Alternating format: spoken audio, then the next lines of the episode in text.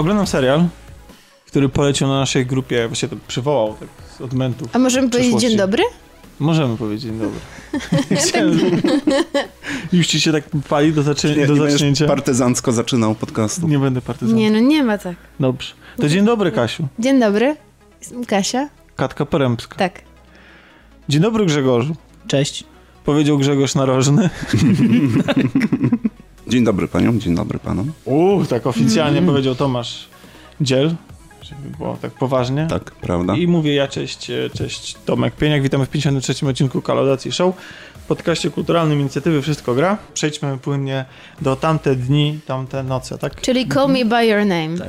Co trochę dziwny jest tytuł polski moim zdaniem. Dlatego, że książka była wcześniej wydana pod tytułem tak? Tamte Dni, Tamte Noce. Call Me By Your Name jest świetnym tytułem, który się odnosi do ważnego motywu, który pojawia się w filmie. A tak. Tamte Dni, Tamte Noce... Który ten motyw mi się właśnie niespecjalnie, prawdę mówiąc, podobał. Natomiast uważam, że tytuł Tamte Dni, Tamte Noce, nie wiem jak książka, ale do filmu pasuje bardzo, dlatego że... Nieprawda, bo narzuca jakieś takie wyidealizowane wspomnienie. Dokładnie taki jak jest ten film, bo ten film opowiada historię rozgrywającą się w 1983 roku we Włoszech, północnych Włoszech, w małej miejscowości, która jest wręcz wyjęta ze snu, bo to są wakacje. Cały ten czas jest wręcz aż nierealistyczny, jest filmowany i udźwiękowiony w taki sposób, że ja rozmarzyłem się totalnie w kinie. Mamy piękny dom, sady chyba morelowe, czy brzoskwiniowe? Chyba morelowe. Brzoskwinia inną rolę pełni. Tak. Więc po prostu mamy piękne okoliczności przyrody, no i jeszcze sami bohaterowie. Inteligencka rodzina, ale taka naprawdę inteligencka. Bohaterowie władają wieloma językami, mają super wielką bibliotekę. Ojciec jest chyba wykładowcą? Archeologiem, wykładowcą archeologii. Matka nie jest powiedziana, no ale też jest bardzo oczytana. Matka jest to środowisko akademickie. Chyba tak, środowisko akademickie tam jest zdecydowanie. Taka scena nawet na żywo tłumaczy. Kiedy czyta po niemiecku książkę. I tłumaczy od razu swojemu synowi. Ale są Amerykanami. Tak, amerykańskimi Żydami. Dokładnie. Co jest ważne. Przynajmniej w jednym z wątków.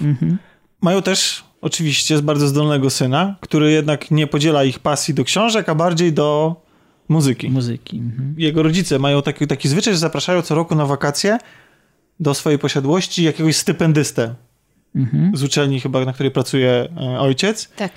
I tym razem trafia się to stypendysta mierzący 2 metry chyba, czy jeszcze więcej, Amerykanin.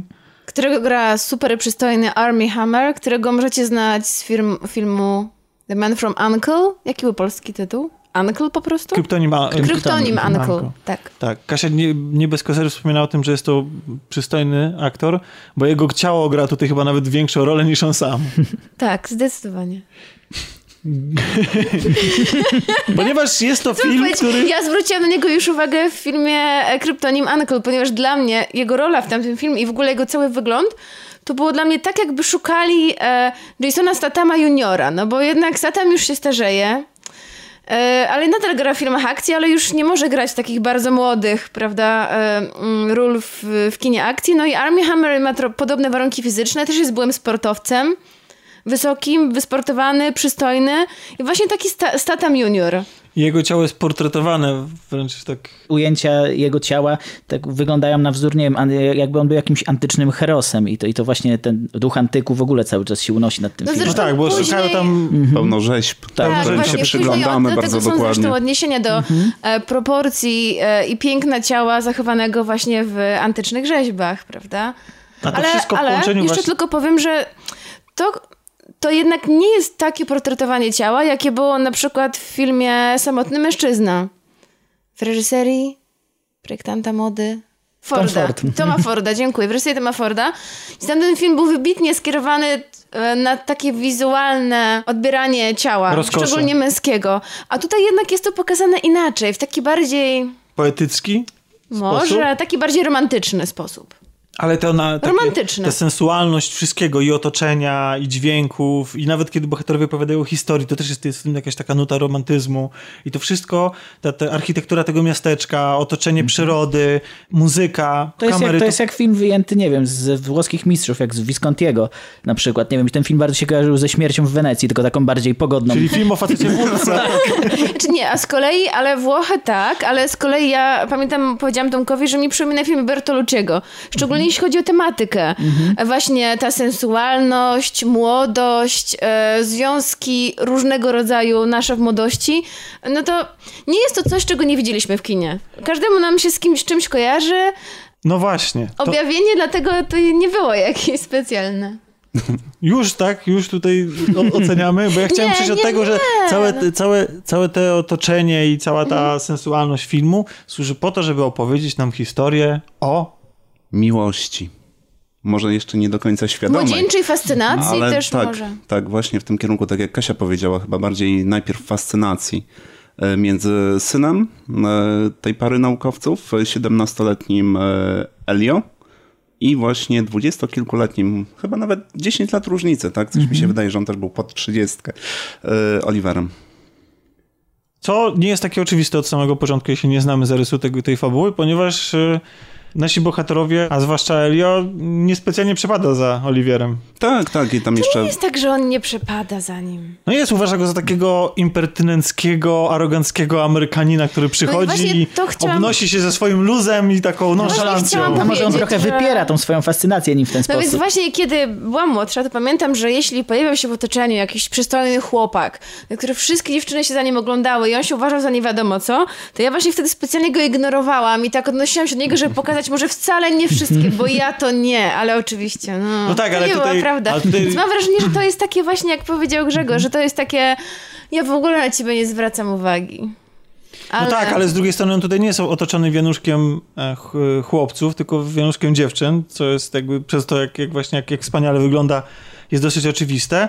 Zresztą nasz główny bohater, czyli Elio... No też nie narzeka na brak powodzenia. Tak, też ma bardzo piękną dziewczynę. Mhm. I zdaje się, że wydaje się, że ich relacja jest całkiem udana, przynajmniej do pewnego momentu. No i z biegiem, jak coraz częściej nasi bohaterowie są wystawieni na kontakty między sobą, to gdzieś tam się nawiązuje jakaś nić porozumienia między nimi. Na początku. Znaczy wydaje mi się, że oni mimo różnicy wieku, ale z uwagi właśnie na otoczenie, w jakim był wychowywany Elio, oni byli dosyć zbliżeni na poziomie intelektualnym. I chyba to właśnie w tym obszarze zaczęło najpierw iskrzyć. Jakieś takie wymiany zdań, zwłaszcza o muzyce. Moim zdaniem w momencie, kiedy my widzowie dowiadujemy się, że oni obaj coś czują, że my to wcześniej już przeczuwamy. To znaczy to jest tak, że oni to przed sobą...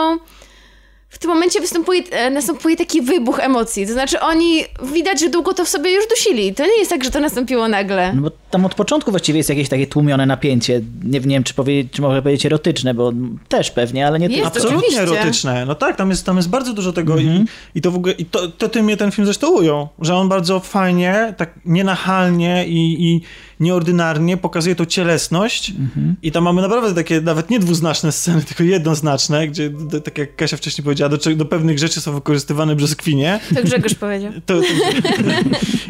A jednocześnie temu wszystkiemu nie jest zabierana jakaś taka pewna romantyzm, pewna taka poetyckość tego wszystkiego.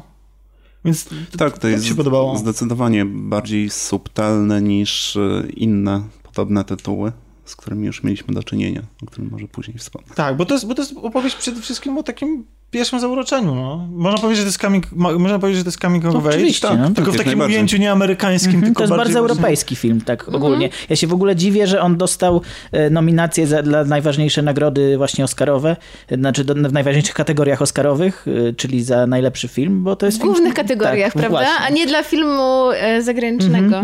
Tak, bo to jest film taki na wskroś europejski. On nawet jest nakręcony bardzo w europejskim stylu. Powoli. I, tak. Gdzie mamy gdzieś sceny takie bardzo długie. Możemy się napawać tymi ujęciami, tak jak ja lubię w ogóle takie filmy, ale jednak on mnie jakoś nie do końca ujął. Właśnie. A dlaczego się nie ujął? Nie wiem. Jakoś ta relacja między tymi postaciami. Ja w ogóle oglądałem to bez emocji, jakoś tak na płasko zupełnie. Ale teoretycznie zagrane było dobrze, bo obaj panowie spisali się naprawdę świetnie w swojej roli. Chociaż uważam, że... jak się nazywa? Kalamet? Uważam, że właśnie on jest troszeczkę pretensjonalny. I ja... Pretensjonalny. Wiesz co, gra 16 ale on miał właśnie taki być. No, tak, nastolatki tak. Takie są chyba. No ale może dlatego mnie trochę drażnił nawet w tej roli. Taki właśnie przeintelektualizowany, pretensjonalny gówniarz trochę. Naprawdę? Mm-hmm. Bo ja, prawdę mówiąc, wydawał mi się całkiem w porządku. No wiesz, no on był wychowany w takiej, ani... Tomku, ty też masz takie wrażenie? Odnosisz? Nie. To znaczy akurat to nie byłby argument za tym, że ten film również średnio mi się spodobał. Ja wiem, ale sam fakt... Nie. Tutaj ja akurat uważałem to za bardzo uzasadnione tym, w jakim to środowisku się odbywało. To jest... No, rodzina bardzo mocno inteligencka, o czym już powiedzieliśmy. W związku z tym, jak bardzo by to się nam nie wydawało oderwane od naszej rzeczywistości, chociaż nie chcę nikomu ujmować, to jednak mam wrażenie, że tak to działa. Jeżeli ktoś nasiąka od najmłodszych lat taką atmosferą, no to wydaje mi się, że bardzo szybko tak mocno dojrzały się stanie. Zresztą właśnie dlatego też nie uważam, że on był jakimś takim zadufanym sobie bubkiem, czy jakby nosił się za ziaro wysoko nosa, bo na przykład jego relacje z innymi ludźmi spoza tej rodziny, czy chociażby ze swoją dziewczyną, one były bardzo w porządku. On nigdy nie traktował tych ludzi, jak nie wynosił się ponad nich, był raczej... Bo tam mniej więcej wszyscy byli na tym samym jakby poziomie. No nie, ale no też wiesz, mamy sceny na przykład z kucharką, powiedzmy, czy z jakimś takim człowiekiem, który ryby nawet przynosił im do kuchni. Także one też nie były nacechowane czymś takim, że... Tak. Zbywamy ich. Bo to jest taki elegancki bohater, taki ładnie przystrzyżony, tak wiecie, tak scenariuszowo, odpowiednio do tego, żeby włożyć go w tą idealną sielską atmosferę. Tak mi się wydaje, że tak właśnie taką inteligencką sielską atmosferę. No właśnie, ale zderzyć go z czymś, na co nie jest zupełnie gotowy. Porywem namiętności. Wtedy, no właśnie o to chodzi. Tak jak mówisz, dobrze, że to zauważyłeś, że on jest taki właśnie idealnie skrojony. W jego życiu wszystko jest takie odtąd dotąd i nagle pojawia się jakieś tam zawirowanie. On zupełnie, mimo że jego rodzina jest taka bardzo otwarta, tolerancyjna, to on sam nie był przygotowany na to, co może poczuć. I mam wrażenie, że go to strasznie tak wybija. No tego się nie da nauczyć przy swoich książek, prawda? No jasne. No i właśnie chyba mnie tym mówił, ale Tomku, ty też uważasz, że był płaski ten film? Tak, jestem w stanie 1:1 powtórzyć słowa Grzegorza. Jeżeli chodzi o samą scenografię, klimat Włoch tych lat 80. Oczywiście on w jakiś sposób jest w stanie ująć, ale jeżeli chodzi o relacje bohaterów, też absolutnie nie byłem w stanie niczego poczuć. W tym kontekście. Siedziałem cały film, no nie poszedłem na niego na pusto, że tak powiem. Oczywiście słyszałem o nim wcześniej. Z jakichś tam różnych źródeł do mnie trafiały informacje na ten temat. No i nawet się starałem coś tutaj poczuć, ale was, zupełnie nic nie ruszyło. Czyli to nie jest kwestia całkowicie... Tematyki, orientacji. Nie, jesteś w stanie zrzucić się, nie wiem, Brookback Mountain, no nie wiem, filmach o relacji. Jest jeden film, o którym wspominałem tutaj. Na jesieni zeszłego roku miał premierę u nas w kinach Piękny Kraj, God's Own Country. Opowiada dosyć zbliżoną, no właśnie, nikt z was chyba nie ogląda. I lepszy był ten film, moim zdaniem. Opowiada bardzo zbliżoną historię takiego romansu między brytyjskim farmerem a rumuńskim bodajże imigrantem. On był absolutnym przeciwieństwem tego filmu. Tamte dni, tamte noce.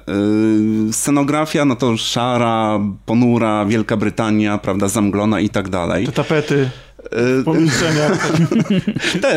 Też, dokładnie, z niskimi sufitami. Bohaterowie, no tutaj też niekoniecznie tacy piękni, piękny Adonis, jak na antycznych rzeźbach. Relacja pokazana nie w sposób subtelny jak tutaj. Tam czysty naturalizm praktycznie. No, niewiele brakowało, aby to trzeba było zaklasyfikować do innej wypożyczalni filmów wideo. Ale tam, półki. Tak, do górnej półki jeszcze w celofanie czarnym, ale akurat wtedy znacznie większe emocje to we mnie wzbudziło.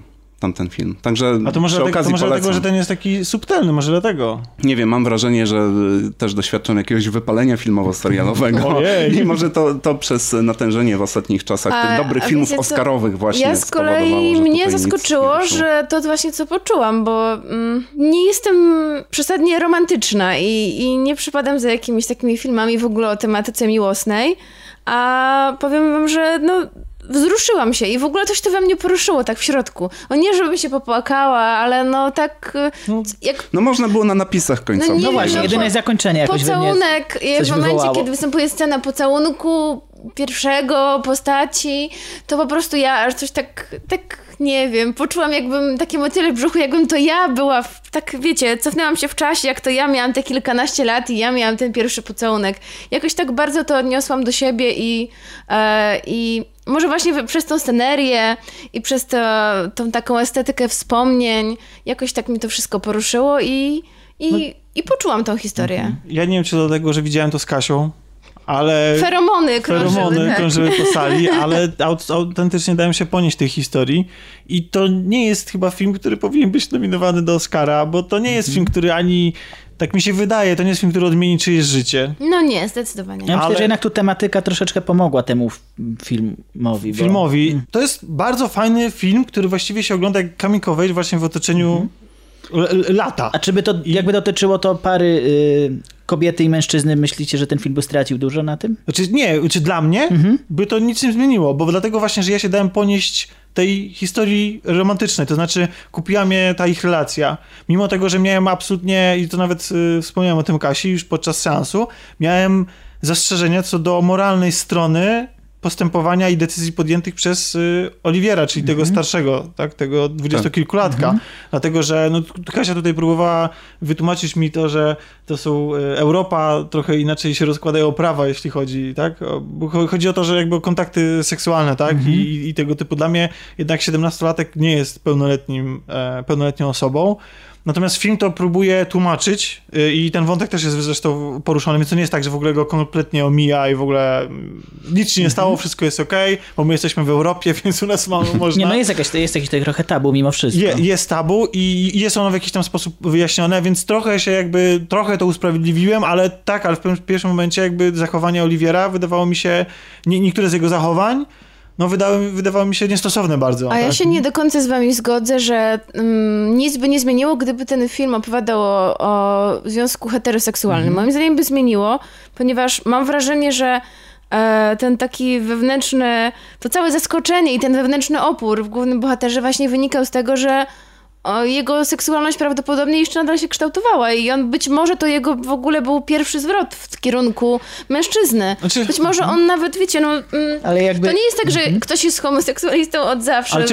W momencie, kiedy rozwija się dzieciak seksualnie, to dopiero wtedy on odkrywa tak naprawdę, co go pociąga. No tak, ale czy ten film w ogóle na to zwraca uwagę? Chodzi o to, że jego samo to pewnie zaskoczyło, ale on miał w sobie coś takiego, jest motyw, że on temu sam wewnętrznie zaprzecza przez jakiś czas.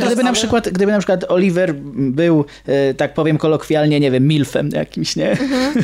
To niewiele by też zmieniło. Też by to chodziło, to była jakaś starsza kobieta, tak? Tak, ale to też by był właśnie temat tabu i też dlatego właśnie dla mnie ta historia też raczej opowieść, uniwersalna opowieść o poszukiwaniu siebie. Ale może dlatego ci się nie spodobały zachowania bohatera Oliwiera, ponieważ kojarzy się to z pedofilią, a pedofila też kojarzy się z mężczyznami.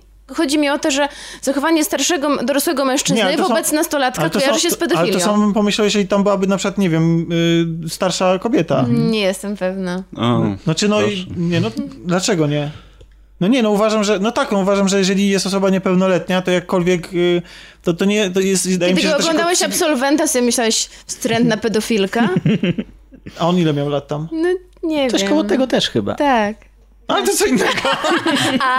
Mam cię. Nie, znaczy tak, były to inne czasy, wiesz? Chyba. O, właśnie, teraz inne czasy.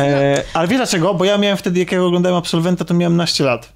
I oglądałem to z perspektywy osoby młodszej, która jest sama świadoma swojego ciała i decyduje o tym ciele. Czyli teraz się utożsamiałeś z bohaterem bardziej. Można tak powiedzieć, natomiast teraz patrzę na to z punktu widzenia osoby dorosłej i postrzegam ludzi w takim wieku jako...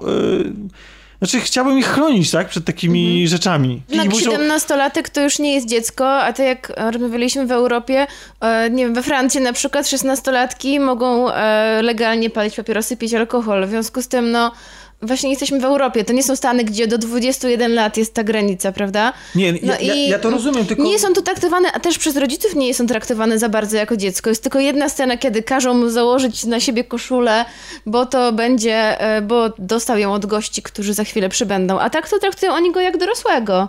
Pije z nimi wino, dyskutuje o polityce, o historii. No tak.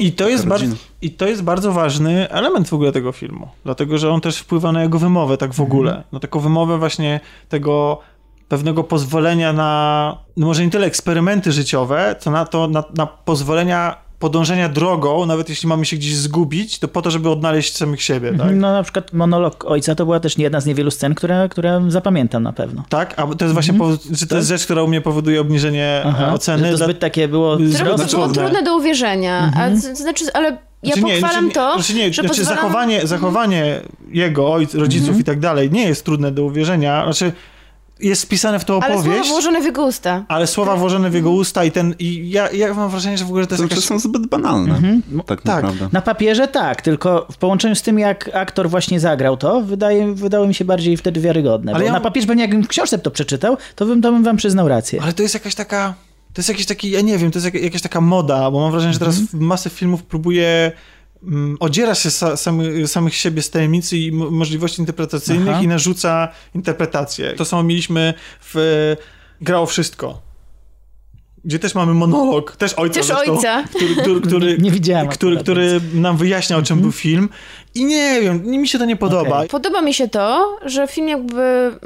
promuje, może to złe słowo, taką właśnie postawę, że pozwalajmy dorosłym już prawie dzieciom, nastolatkom uczyć się przez własne doświadczenie. Jeśli im wszystkiego zabronimy, no to oni i tak to zrobią. Ja się nie zgodzę jednak trochę. Uważam, że w tym wieku, ja patrząc po sobie, po swoich kolegach, po swoich doświadczeniach, uważam, że nie wszyscy na to zasługują. Dlatego, że to jest wiek, w którym jednak, dlatego nie bez kozary jednak wiek pełnoletności jest ten 18 lat, a w Stanach nawet wyżej i jednak rodzice mają pewne prawa do określonego wieku, a wręcz obowiązki, ponieważ wydaje mi się, że w tym wieku dopiero kształtuje się świadomość i samoświadomość. Ale ja nie mówię o tym, żeby na wszystko pozwalali, ale to wszystko zależy od tego właśnie, na ile jesteś rozwinięty i jak się stanie z bohaterami właściwie filmu Tamte Dni, Tamte noce, to drodzy widzowie, będziecie mogli zobaczyć w kinie. Ten film miał już swoją premierę, prawda? Tak, już miał. Tak. Jeszcze chyba można go zobaczyć. Jeszcze można zobaczyć. Chociaż nie wiem, czy was tutaj zachęciliśmy, bo... Na walentynki. Ja polecam. Ja polecam. Na walentynki? No to jest dobra odskocznia teraz od tego, co jest za oknem u nas, żeby poczuć włoskie lato. Choćby. Oj tak, zdecydowanie. Absolutnie mnie to kupiło. Absolutnie. I dla tej atmosfery może faktycznie wyprawa... Z lekką nutką dekadencji. Jeśli, znaczy na liście, na afiszu wylądowało tyle tytułów, które są warte obejrzenia i pofatygowania się nawet dalej niż 20 minut do kina, że wydaje mi się, że to nie jest może w pierwszej kolejności film do obejrzenia. Ale jeżeli szukacie czegoś, jak już wyląduje na VOD, romantycznego, to dla mnie, znaczy no tutaj Grzegorz się trochę skrzywił, nie jest takie romantyczne. My się z Kasią daliśmy porwać, Tomasz z Grzegorzem nie. Trochę mniej, ale to już sami zadecydujecie. Tak, sami zadecydujecie. Chyba dużo powiedzieliśmy o tym filmie. Tak, no nie wiem, czy nie za dużo. Tak, wydaje mi się, że jak na coś, co niekoniecznie polecamy na już, to poświęciliśmy bardzo dużo uwagi. Ja polecam. Opowiadaliśmy sobie o miłości, to opowiedzmy sobie teraz o niemiłości. A czym jest ta niemiłość? No nie wiem, Tomku. Pomóż mi ją zdefiniować. A czyli Tomek z Grzegorzem ma na teraz opowiadać. Tak. Dobrze. Tomek z Grzegorzem... Będziemy próbowali was zachwycić jakimś filmem. Niemiłością. Odradzaliście nam miłość, a teraz będziecie szli... Tak, jak widać, właśnie ludzie bez serc i bez duszy bardziej się fascynują niemiłością. Czyli najnowszym filmem z Wiagińcewa. Tak. Rosyjskim, dla ustalenia uwagi. To ten pan od Lewiatana, Elenę. Powrotu. Chyba Powrót i Lewiatan to są najsłynniejsze filmy, które w Polsce przynajmniej miały premierę. Jest to historia współczesnej rosyjskiej rodziny, Nie wiem, czy można powiedzieć, że przeżywającej kryzys. Mi się wydaje, że tam właściwie już pewna katastrofa miała miejsce i wchodzimy już jakby chwilę po. Tak, tak, że właśnie wchodzimy i wynosimy tylko gruzy z czegoś, co pozostało z ich małżeństwa. Jest to klasa średnia, chyba bym powiedział tak bezpośrednio. Nie, rodziny. Żona Żenia i ojciec Borys mają 12-letniego syna Alioszę. Widać, że to już jest małżeństwo, które zostaje jeszcze małżeństwem właściwie tylko na papierze. Tam z uczuć pozostała właściwie tylko wzajemna pogarda, wzajemne oskarżanie się. Absolutnie nie ma właśnie miłości i na tym wszystkim jak zwykle cierpi najbardziej dziecko. Gdyż już na samym początku filmu słyszymy, że jest traktowane i przez jedną i przez drugą stronę jako coś niechcianego. Coś taki, jak się to często mówi, gorący ziemniak. Także wszyscy się przerzucają. Ale to jest jako coś niechcianego, bo nie pomoże im się rozstać? Czy jako coś niechcianego, bo... Oni mają już kolejnych partnerów, jedno i drugie. I po prostu pozostaje kwestia, jak się rozejdą, co z tym dzieckiem zrobić. Nikt tego dziecka nie chce wziąć ze sobą.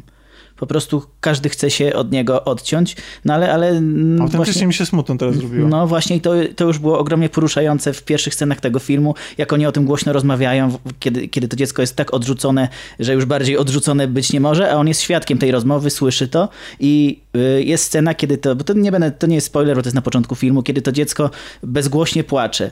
Po prostu widać na jego twarzy ogromną rozpacz.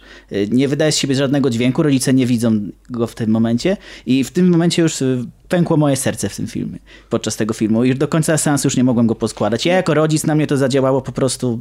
Nie tylko twoje, bo już czytałam o tej scenie i dużo znajomych, którzy widzieli ten film i wszyscy mówią, że rozdzierające serce. Co dziwniejsze, ta scena już jest tak naprawdę w zwiastunie. Jeżeli ktoś by chciał zobaczyć, to może zobaczyć to, ale nie przekaże to tego ładunku, który to jest. No jest oczywiście ucięta, nie ma kontekstu, tak jak Grzegorz powiedział i to było coś, co już od wielu, wielu miesięcy albo nawet więcej, czego nie przeżyłem. Takiego ładunku emocjonalnego jak tutaj. Zgadzam się z 100%. Ej, ale to jest, jak sobie teraz pomyślę, to jest chyba najgorsza rzecz na świecie. Naprawdę. Nawet jakby być niekochanym przez nikogo, nawet przez własnych rodziców i to w taki sposób dosłowny, że jeśli to ktoś i to nie dlatego, że jako dorosły czy nastolatek popełniasz błędy na przykład, prawda, i nie wiem, przeciwko nim się odwracasz czy coś takiego, czy masz na przykład rodziców, którzy cię zaniedbują, tylko ewidentnie jakby rzucone ci to w twarz, to musi być niesamowicie smutne. No, rodzice są jedynymi istotami, które kochają dziecko bezwarunkowo i jeśli nie masz tej miłości bezwarunkowej,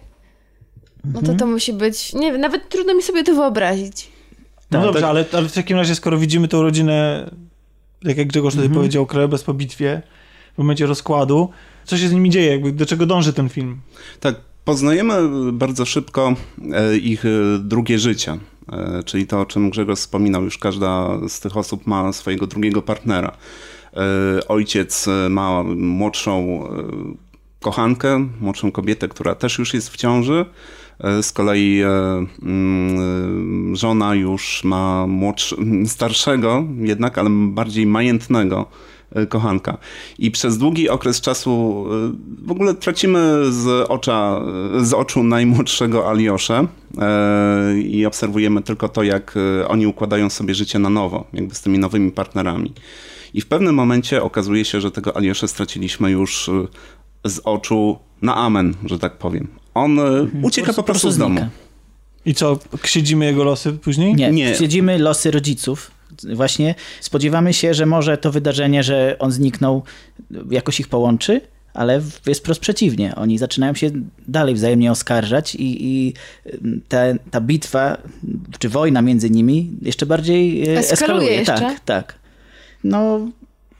Przez cały film właściwie przyglądamy się, jak oni szukają tego dziecka za pomocą właśnie, oprócz tego jest krytyka systemu rosyjskiego, jak to w Jagińcew lubi robić, kiedy policja jest zupełnie bezradna, wolontariusze pomagają im zamiast policji, co policja zresztą sugeruje bezpośrednio. Nie chcę tu wchodzić w szczegóły też fabuły, bo może nie o to chodzi, ale film właściwie skupia się na poszukiwaniach, można powiedzieć. Znaczy to jest tak, że w tym wątku krytykującym politykę i państwo mamy takie same zagrywki jak w przypadku Lewiatana. Wielki portret. Myślę, że subtelniejsze dość, aczkolwiek zdarzają się symbole, które trochę za bardzo kłują w twarz, w oczy znaczy, bo Zwiagincew niestety bardzo lubi podkreślać, jak on chyba nienawidzi polityki swojego kraju. Ale muszę tutaj też powiedzieć, że...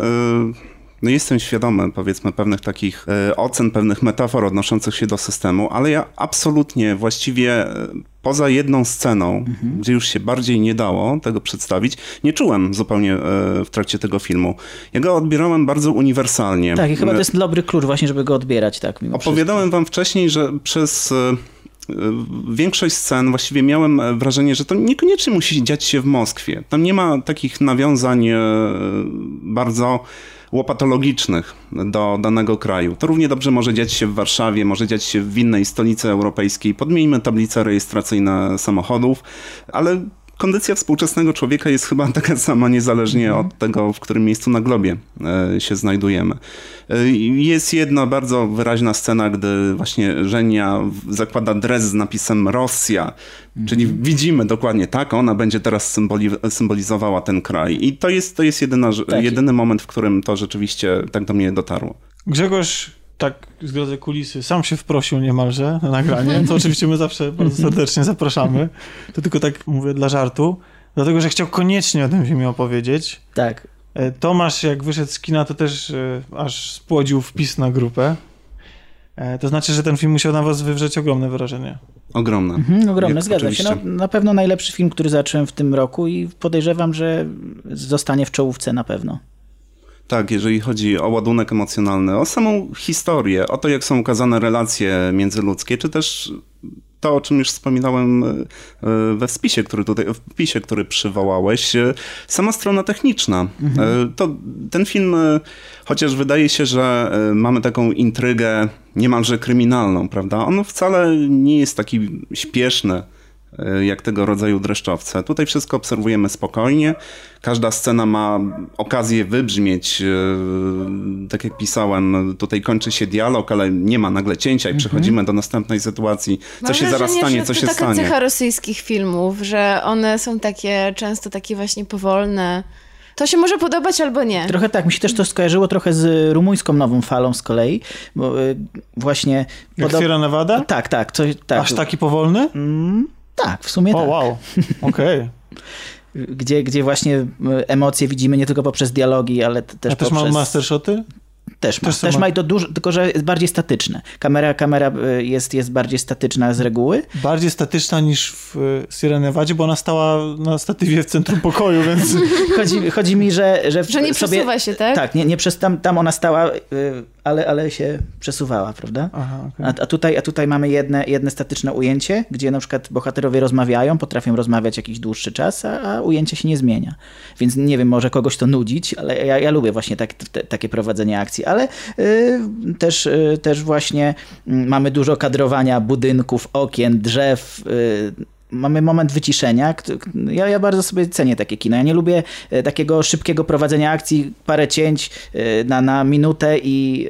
Znaczy oczywiście sprawdza się to w pewnego rodzaju kinie, ale w takim kinie to myślę, że to jest najodpowiedniejsza forma. Tak, tutaj fizycznie może niewiele się dzieje, ale za każdym razem jednak ładunek psychiczny jest i niesamowity. Miałem czas sobie każdy dialog, każdą scenę sobie spokojnie w tej głowie przefiltrować. Poukładać sobie i te emocje mają tam pewnie... Tak. Ale być może to nawet zwiększa siłę tych emocji. One jeszcze bardziej wybrzmią. Dokładnie.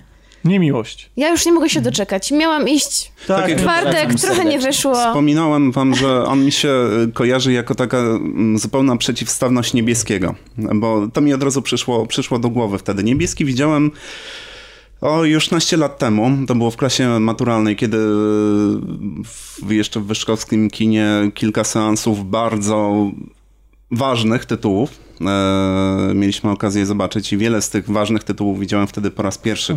Widziałeś na premierę jak Niebieski? Nie na premierę. To było w ramach przygotowań do matury, powiedzmy. No bo ja wtedy, kiedy jakbyś na premierę oglądał Niebieskiego, to ja wtedy oglądałem 3 małolatów ninja. I właśnie wtedy widziałem Niebieski. I dla mnie on się zawsze kojarzy z tym, że też jest katastrofa, ale jednak siłę do przetrwania daje nam miłość. Takie ogólne przesłanie. Tutaj mamy coś, o czym już na samym początku wspomnieliśmy. Mamy katastrofę i spodziewamy się, że może właśnie takie wydarzenie doprowadzi do tego, że jednak coś między dwójką związanych z tym wydarzeniem osób się naprawi.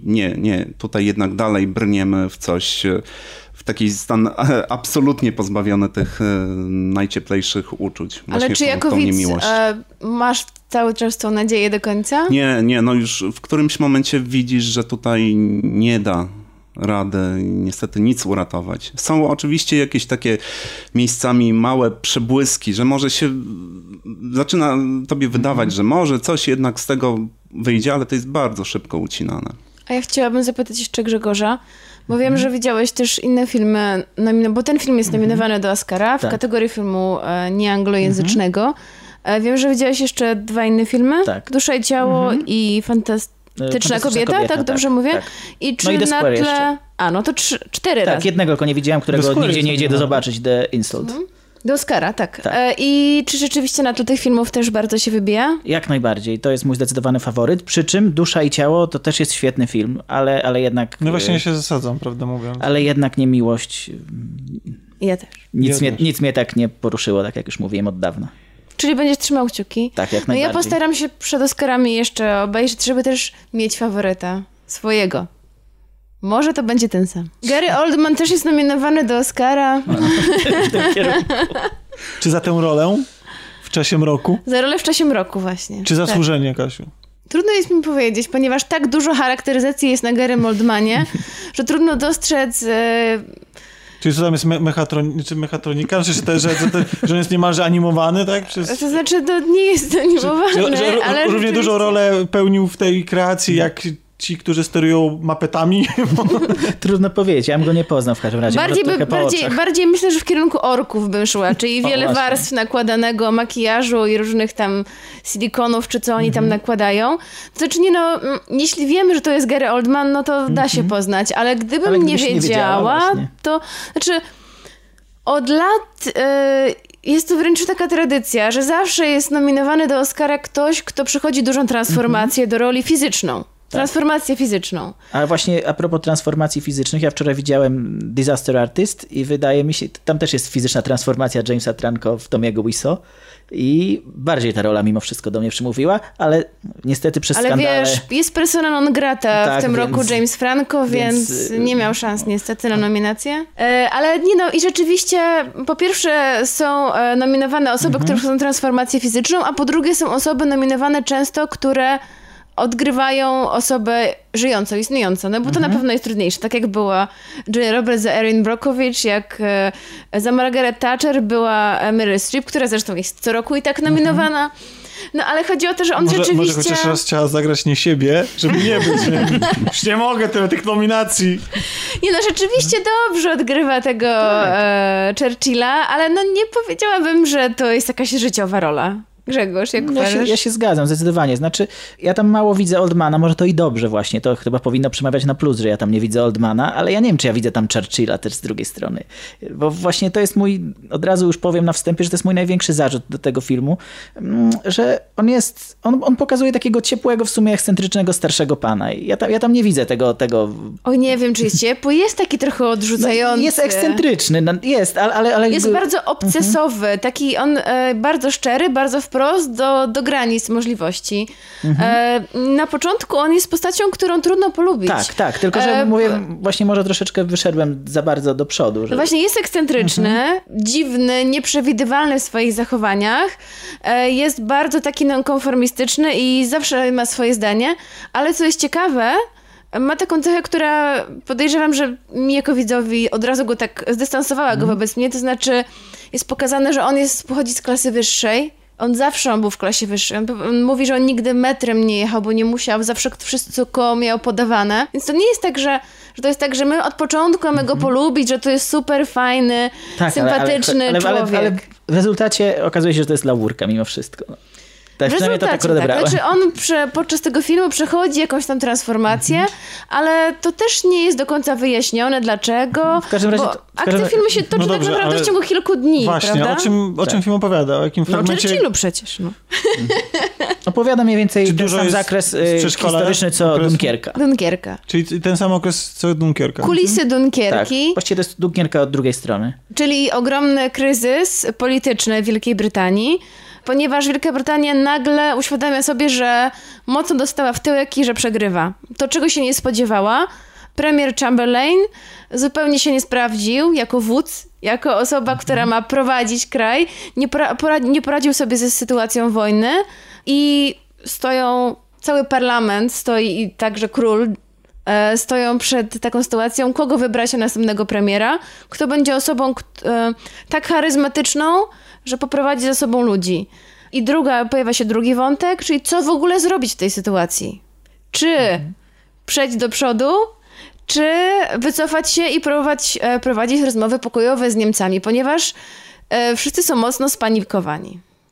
No i próbują już wszystkiego i zastanawiają się nawet za cenę godności i jakichś swoich ewentualnych wolności i przywilejów nawet już się układać, byle tylko obywatele nie stracili życia. A jak ten film jest przedstawiony? Czy to jest coś w stylu tych dramatów sądowych, tylko tutaj na sali parlamentu, czy jednak dzieje się coś jeszcze poza tymi rozmowami, dyskusjami, o których tutaj wspominaliście? Właściwie duża część filmu dzieje się, tak jak mówisz, właśnie gdzieś tam to są rozmowy na szczeblach tam parlamentarnych. I królewskich. I królewskich też, tak. Ogólnie szczeble władzy, tam w gabinecie wojny i tak dalej. Mało mamy życia prywatnego Churchilla. Raczej takie polityczne, zakulisowe rozgrywki głównie. Zdecydowanie. Trochę tam się przewija właśnie wątek jego żony, ale to jest marginalizowane bardzo.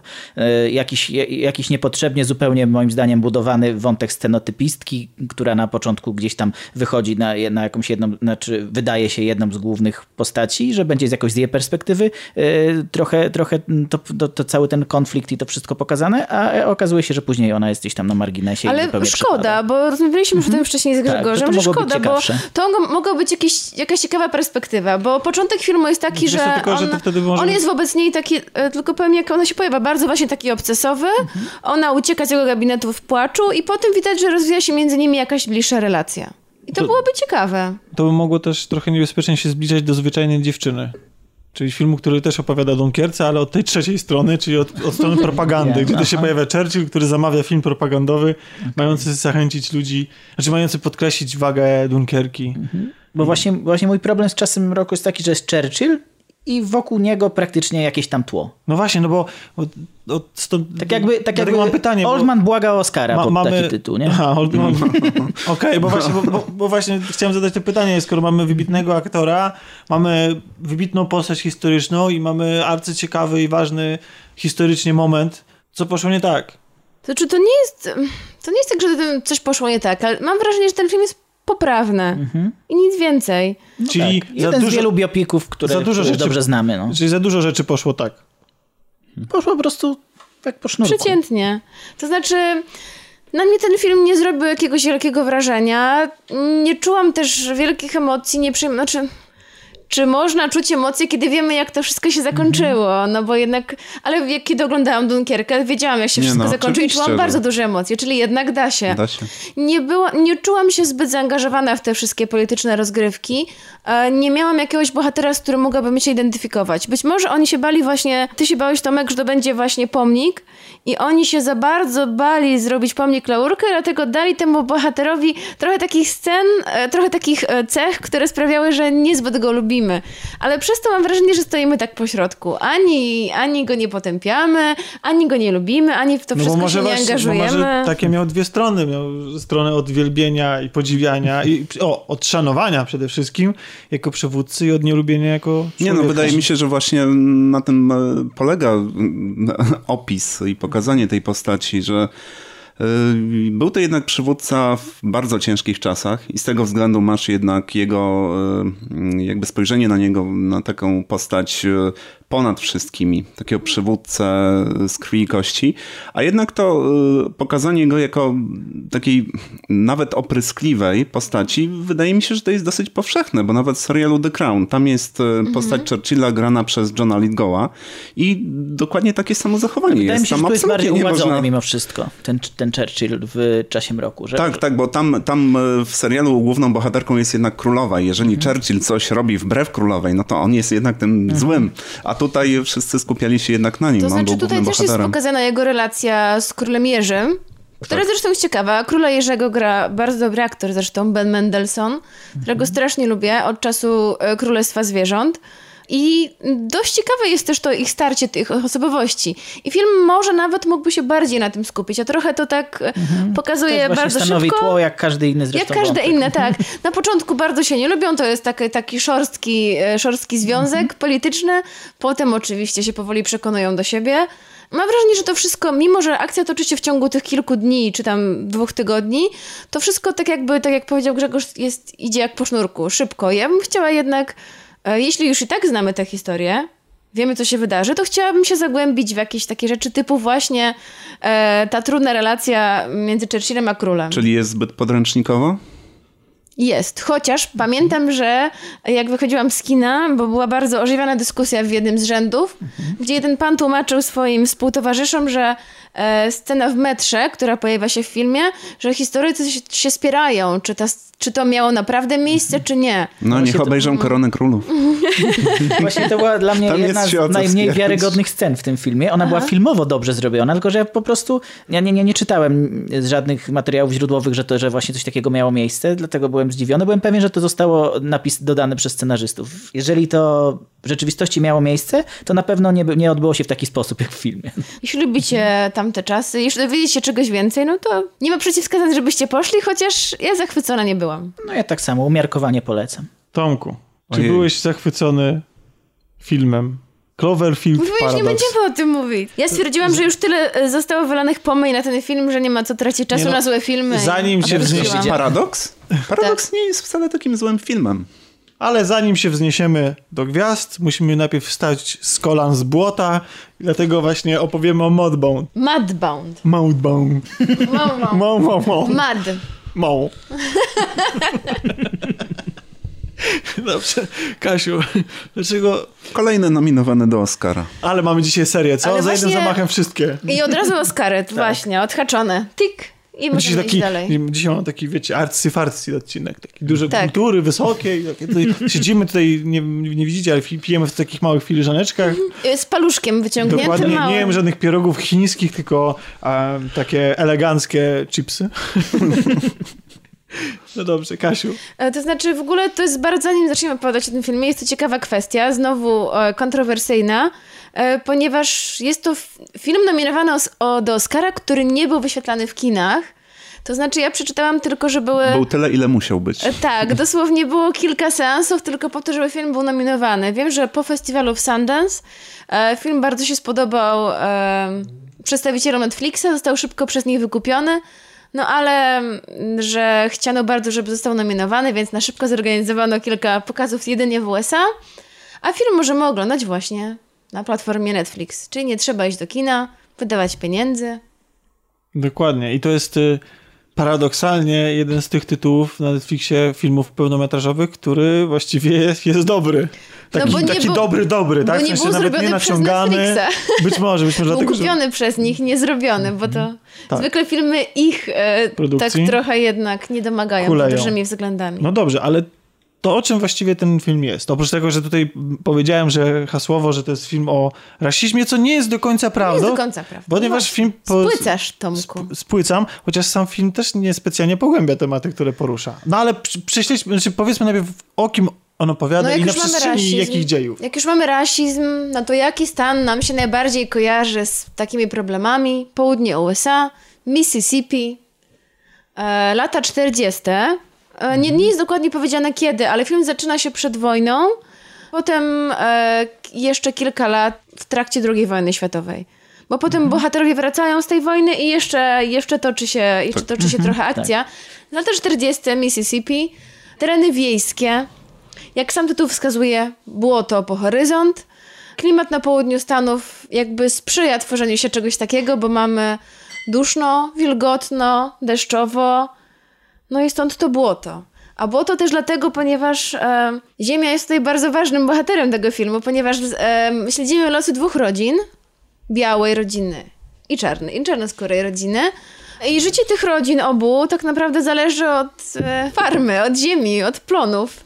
I jak właśnie ziemia wiąże ich losy ze sobą. Film zaczyna się, to jest bardzo ciekawe, bo widzimy na początku filmu scenę, która dopiero pojawia się w samym filmie na koniec jeszcze. Na koniec dopiero do niej wracamy. Budowa klamrowa. Dziękujemy Tomku za słownictwo profesjonalne. Za przypomnienie pierwszej klasy liceum, tak? Tutaj mamy właśnie walor edukacyjny kolaudacji, zwróćcie na to szczególną uwagę. Budowa klamrowa, zapiszcie. Tak, jak kończycie gimnazjum, to sobie możecie od razu powtórzyć do egzaminu. Znaczy nie, no, mnie to zaciekawiło bardzo, ponieważ widzimy, kiedy dwóch braci kopie grób. Widać od razu wiadomo, że chodzi o grób. Zaczyna padać bardzo ulewny deszcz, i który szybko wypełnia wykopany przez nich dół, a jeden z braci stoi na jego dnie. Drugi szybko biegnie po pomoc, biegnie po drabinę, pomaga mu wyjść temu pierwszemu z tego dołu. No i młodszy z nich, ten, który prawie został zalany, bo już ledwo woda już go prawie zakrywała, mówi: myślałam, że mnie tam zostawisz. No w związku z tym myślimy, co tak, się już wydarzyło. Już się zarysowuje jakiś konflikt. Jakiś konflikt między braćmi. Jaki mógłby być powód tego? A, i jeszcze wtedy pojawia się też ta czarnoskóra rodzina. Oni wygląda na to, jakby wyjeżdżali w ogóle stamtąd, prawda? Jakby się w ogóle wynosili. I bracia proszą ich o pomoc i oni nie chcą im tej pomocy udzielić. Dlaczego? Tego też dowiadujemy się dopiero później. Tak, i cały film jest tak naprawdę o wielu problemach, które trapiło społeczeństwo w tamtych czasach w Ameryce. I mamy tutaj oczywiście na pierwszym miejscu i chyba najwyraźniej zarysowany problem rasizmu, ale też sytuacji gospodarczej, sytuacji kobiet tak naprawdę. Ale mam wrażenie, że ten film po większości tematów... A jeszcze jeden temat nie wspomniałeś ważnym. Temat żołnierzy, którzy powracali z wojny.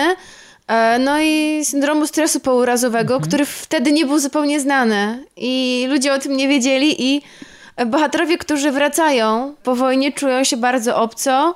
Nie mogą się znaleźć w życiu w ogóle, w sytuacji i właściwie są zostawieni sami sobie z tym problemem. Tak. To są jeszcze czasy, kiedy nie było żadnych instytucji, powiedzmy chociaż organizacji, które służyły pomocą tego typu osobom.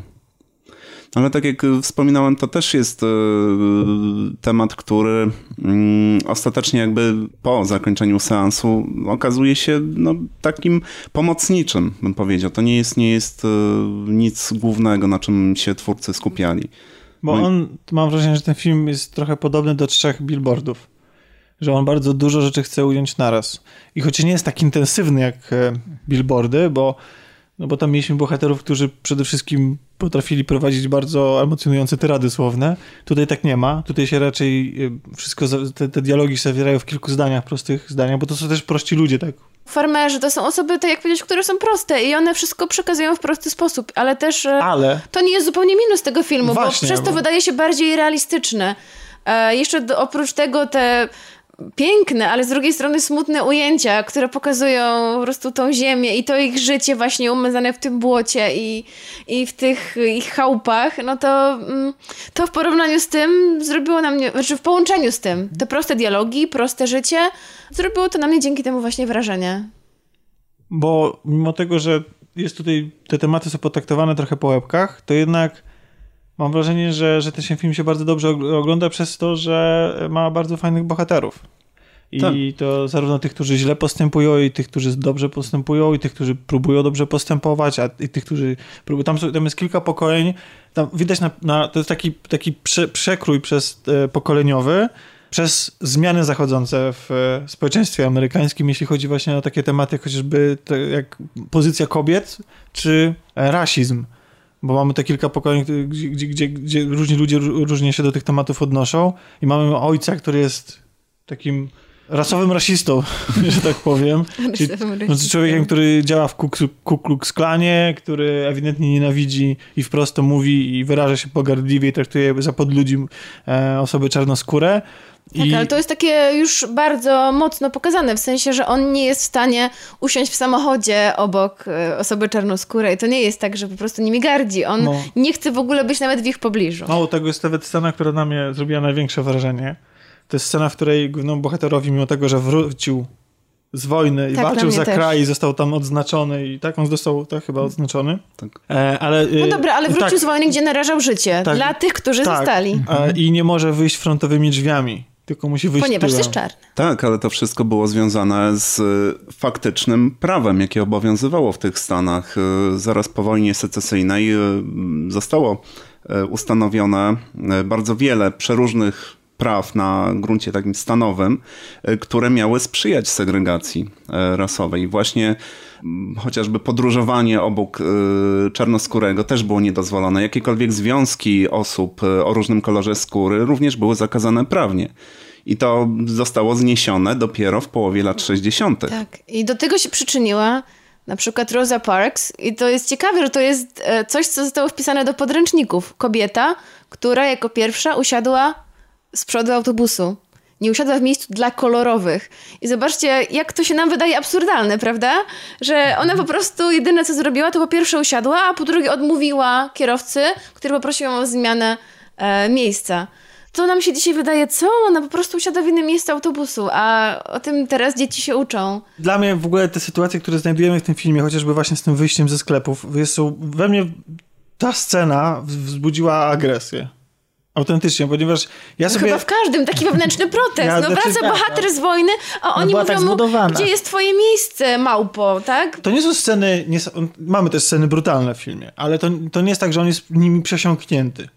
Że tam gdzieś ta przemoc gdzieś narasta, jak film się toczy, ale dla mnie właśnie dużo... Znaczy, oczywiście te sceny przemocy są brutalne, ale dużo większe wrażenie takie emocjonalne na mnie zrobiły te z dnia codziennego. Jak ci ludzie się wzajemnie do siebie odnoszą, jak się odnoszą do innych. I to jest tak przerażające. To się nie działo na obcej planecie. To się nie działo w świecie fantazy.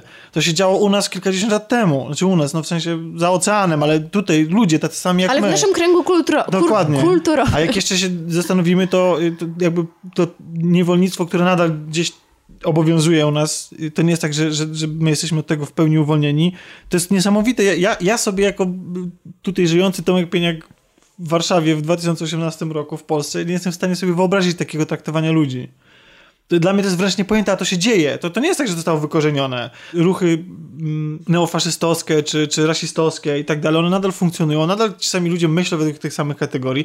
I ten film pokazuje właśnie przez przekrój ten społeczny, on próbuje pokazać właśnie te zmiany, jakie zachodzą. I że tak naprawdę ta droga jest bardzo daleka i że te zmiany bardzo powoli następują, ale idą w dobrym kierunku. Ale następują. Dlatego... Ale właśnie tylko, że mimo tego, że on się niby po łebkach prześlizguje przez ten problem, niby napoczyna te rzeczy, ale tak naprawdę to wywołuje nadal mimo wszystko bardzo mocne emocje i inspiruje do dyskusji, jakiegoś protestu wewnętrznego. Znaczy mi się spodobał bardzo wątek roli kobiet w tym filmie, bo właśnie nie był on doprowadzony do jakiejś takiej skrajności typu właśnie bicie albo jakieś inne takie sytuacje. Po prostu mamy kobietę, znaczy to jest na początku filmu, myślę, że mogę to powiedzieć. Główna bohaterka grana przez Carey Mulligan.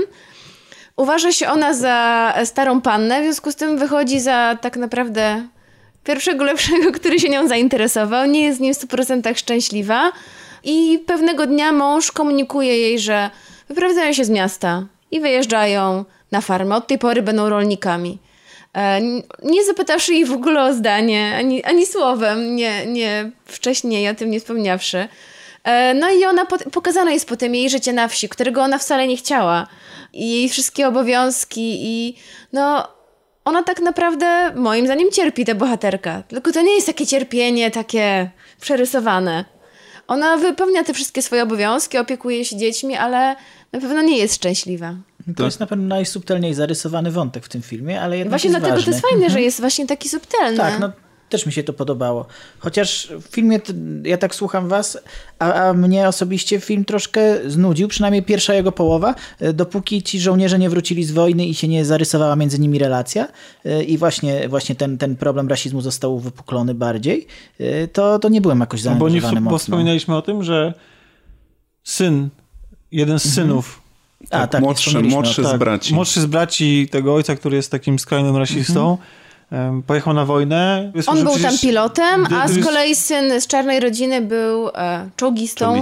Tak. Obaj wracają z wojny i ponieważ wiążą ich podobne problemy z przystosowaniem się do życia po wojnie, po traumie, to zaprzyjaźniają się, co oczywiście też jest źle widziane, ponieważ żyjemy w czasach, kiedy są zabronione prawem wręcz związki osób o różnym kolorze skóry, a przyjaźnie nie są zabronione, no ale też nie patrzy się na nich, nie patrzy się na to dobrze. Młodszy brat cały czas nie tylko z tego powodu jest przez ojca odrzucany i właściwie relacja między tymi braćmi jest o tyle trudna, że starszy brat, który właśnie zostaje tym farmerem, jest przedstawiany mu jako symbol, a ten młodszy nie chce się dostosować, nie chce być taki, jest inny, właśnie jest takim bardziej dzisiejszym, prawda, nowoczesnym mężczyzną, który nie chce być jakby wtłoczony w te konwenanse, ale jest on odrzucony przez swoją rodzinę z tego powodu. No i dlatego właśnie wydaje mi się, że ten film mimo tego pobieżności, z jaką traktuje tematy, zasługuje na uwagę i na pozytywną ocenę, przynajmniej ode mnie, bo on bardziej niż o tych tematach jest o zmianach, które zachodzą. Tak, bo tutaj za każdym razem przywołujemy główny bohater, główna bohaterka. Ich było tam wielu. Tam właściwie cała rodzina, czy to po białej stronie, czy po stronie kolorowej, oni byli głównymi bohaterami i przez to mamy bardzo szeroki przekrój przez różne postawy. Tutaj mówiliśmy o ojcu, który jest skrajnym rasistą, o młodym synie, który już jest, tak jak Kasia powiedziała, takim współczesnym, jakby ukształtowanym poglądowo człowiekiem. Starszy syn, który generalnie też nie jest takim złym człowiekiem, jak oglądamy go, ale jest, wychował się w określonym środowisku. Tak, wychował się w środowisku i nie ma absolutnie jakichkolwiek problemów z korzystaniem z pewnych już relacji w społeczeństwie, jakie się ukształtowały. No czyli przymusza kogoś do pracy tym środowiskiem. I tak dalej. Dokładnie. Tak samo po stronie czarnoskórych mamy tutaj ojca, który też mówi, nie walcz z nimi, biali zawsze wygrywają, tak, nie ma w ogóle sensu. A tutaj ten syn, który wrócił z wojny, buntuje się przeciwko tej sytuacji. A to jest też dla mnie ciekawy wątek, że już mówiliśmy, że był na wojnie, więc mam nadzieję, że to nie będzie spoiler, że on mówi, że w Europie czuł się lepiej traktowany niż u siebie w domu, w Stanach. I to dla niego jest ogromny problem. Potem właśnie sobie o tym myślałam, jaki to musi być właśnie dramat dla człowieka, który chce wrócić do domu, bo tęskni, ale wie, jak tutaj będzie traktowany jako obywatel niższej kategorii. Dlatego wydaje mi się, że chociaż film miewa wady, bo tutaj Grzegorz hejtował go za głos z offu, czyli za to, że słyszymy myśli bohaterów. Dla mnie on jest troszeczkę za bardzo zakorzeniony w swoim literackim pierwowzorze, bo to jest na podstawie powieści film i to bardzo widać moim zdaniem, troszeczkę za bardzo. Ale jako takie kino środka społecznie zaangażowane, on jest jak najbardziej okej, tylko może już po prostu jestem za bardzo skażony tym arthouse'em trochę. No, Grzegorz wykonał jeszcze tutaj taki nonszalancki gest, niemalże zarzucając swoim wirtualnym szalikiem znawcy. Nie, absolutnie. Tylko art house, wiecie. Nie, z kolei bardzo się podobał ten zabieg z różnymi głosami z OFU. Ja też, podobał mi się. Bo my moim zdaniem trochę pogłębiał tak te postaci. Słyszymy ich myśli i fajne jest właśnie to, że nie ma jednego narratora. Tak. Że mamy różne punkty widzenia. Różne osoby mamy tutaj. Jedno mi się nie podobało jeszcze. Wspomnę, że powiedział Tomek bardzo słusznie, że różne wątki są poprowadzone tak na szybko. Pojawia się wątek jeszcze jednej takiej biednej rodziny, który jest bardzo skrótowy i zupełnie niepotrzebny moim zdaniem, bo właśnie mógł być pogłębiony, a jeśli nie pogłębiony, to po co w ogóle jest? Tak, jest to biedna rodzina, jakichś takich służących chyba. Czy po prostu są to osoby, które pracują u tego białego farmera. Tak. I tam się też odbywa pewien dramat i zupełnie nie jesteśmy w stanie się w to wczuć, bo mało o nich wiemy. Praktycznie jakieś dwie sceny pojawiają się i koniec. To jest tylko tak dla pokazania, patrzcie, są jeszcze tacy, którzy mają gorzej. Ale ten film jest bardzo dobry aktorsko, muszę przyznać. Technicznie już Kasia powiedziała, że... Właśnie, bo ja nie wiem, czy ja to powiedziałem, ale czy dokończyłem tą myśl, ale ten film przede wszystkim kupuje swoimi postaciami i bohaterami, tak? I tutaj jest duża tak, zasługa aktorów. Tak, bo... ja się zgadzam, że właśnie aktorzy to ciągną. Zarówno właśnie... Carey Mulligan, która nie wiedzieć czemu nie dostała nominacji do Oscara. To jest ta blondynka, tak? Tak. A która jest bardzo kojarzona z Michelle. No tak. Bardzo mi się kojarzy. One mają podobny taki styl. Ona jest bardzo podobna, rzeczywiście. A tutaj gra jakoś tak zupełnie inną rolę niż zazwyczaj. Jak nie wiecie, o kogo chodzi, to jest filmowa dziewczyna z filmu Drive. Briana Goslinga. Albo siostra Michaela Fassbendera ze Wstydu na przykład. Mamy tutaj nominowaną właśnie do Oscara piosenkarkę Mary J. Blige, tak, która też napisała nominowaną do Oscara piosenkę z tego filmu. Do tego filmu. Nie, tutaj Mój nie ma. Boże, nie ma na plakacie tego odcinka powinno być takie nominacje. Właśnie, tak. Bardzo oscarowy odcinek. Bardzo. Jedynie, ja tutaj nie mam zarzutów aktorskich za bardzo, jedynie może Jonathan Banks, znany skądinąd z Breaking Bad, ma tutaj rolę właśnie tego ojca rasisty i moim zdaniem troszeczkę za bardzo to... Taki jednostronny jest. Może tak to było pewnie napisane, ale... Wiesz co, ale... To... Tam nie ma odcień szarości. Albo może właśnie, znaczy tacy ludzie istnieli. Mm-hmm. No przecież to byli ludzie, którzy zakładali białe kaptury, wycinali sobie w nich... oczy i szli palić krzyże przed czyimiś domami. No to są ludzie, którzy doprowadzili do Holokaustu też po naszej stronie oceanu, więc jak najbardziej jestem w stanie uwierzyć, że tacy ludzie istnieją, że to nie jest przerysowane. I tacy ludzie istnieją do tej pory, to jest przerażające. No w każdym razie Mudbound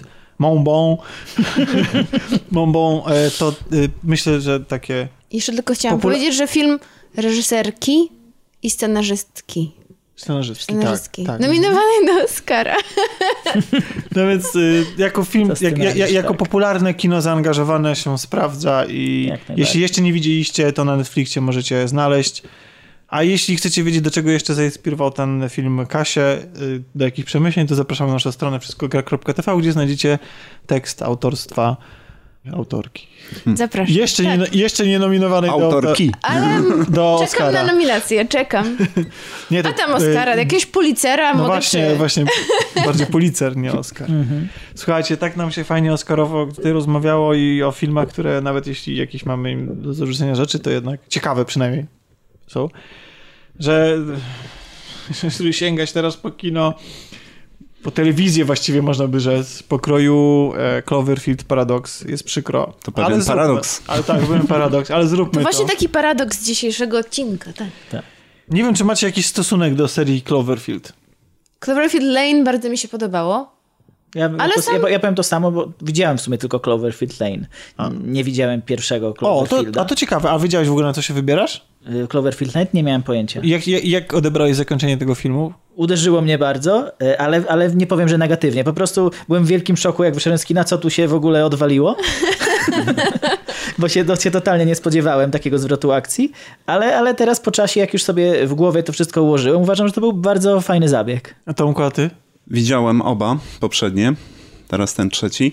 I ja jestem jednak z tych osób, które przy Cloverfield Lane dziabnęły ten punkcik za zakończenie. Tak. Czyli a wiedziałeś, czy dziabnęły, czy odjęły? Odjęły, oczywiście. A ty wiedziałeś, też odjęłam, że to jest film z tej serii? Tak jak Tomasz. Generalnie nie. Raczej... Poza tym, że w tytule nie wiązałem tego z tym uniwersum. Ja też nie. Myślałem, ale widzisz, ja nie wiązałam, wiedziałam, o co chodzi, dlaczego nazywa się Cloverfield Lane. Myślałam, może będzie coś nadprzyrodzonego, dziwnego, że coś się takiego pojawi, ale jednak zakończenie wydało mi się zbyt naciągane. I ja, tak jak Tomek, też dziabnęłam. Zakończenie to jest o tyle ciekawa sprawa, że mamy taki klasycznie budowany właściwie thriller, taki o zaszczuciu, a nagle dostajemy właściwie czysty camp. Nie wiem, czy camp. No, jednak było to jakieś production value z tego było. No niby tak, ale to było kiczowate, przyznaj. Kiczowate, scena z whisky. Właśnie chodzi mi o tę scenę z whisky, że ja dla mnie to była esencja kina klasy B. No okej, zgodzę się z tym, bo mówimy tutaj o filmie, który był drugi w serii, która jest właściwie trochę dziwnym tworem, bo pierwszy film Cloverfield pojawił się w 2008 roku i był filmem typu found footage, czyli takim udającym znalezione archiwa, czyjeś prywatne nagrania i tak dalej. Filmów, które wtedy powstawało masę i horrorów głównie. Mieliśmy Rec, Wydaje mi się, że kolejne żywe trupy były też w ten sposób zrealizowane.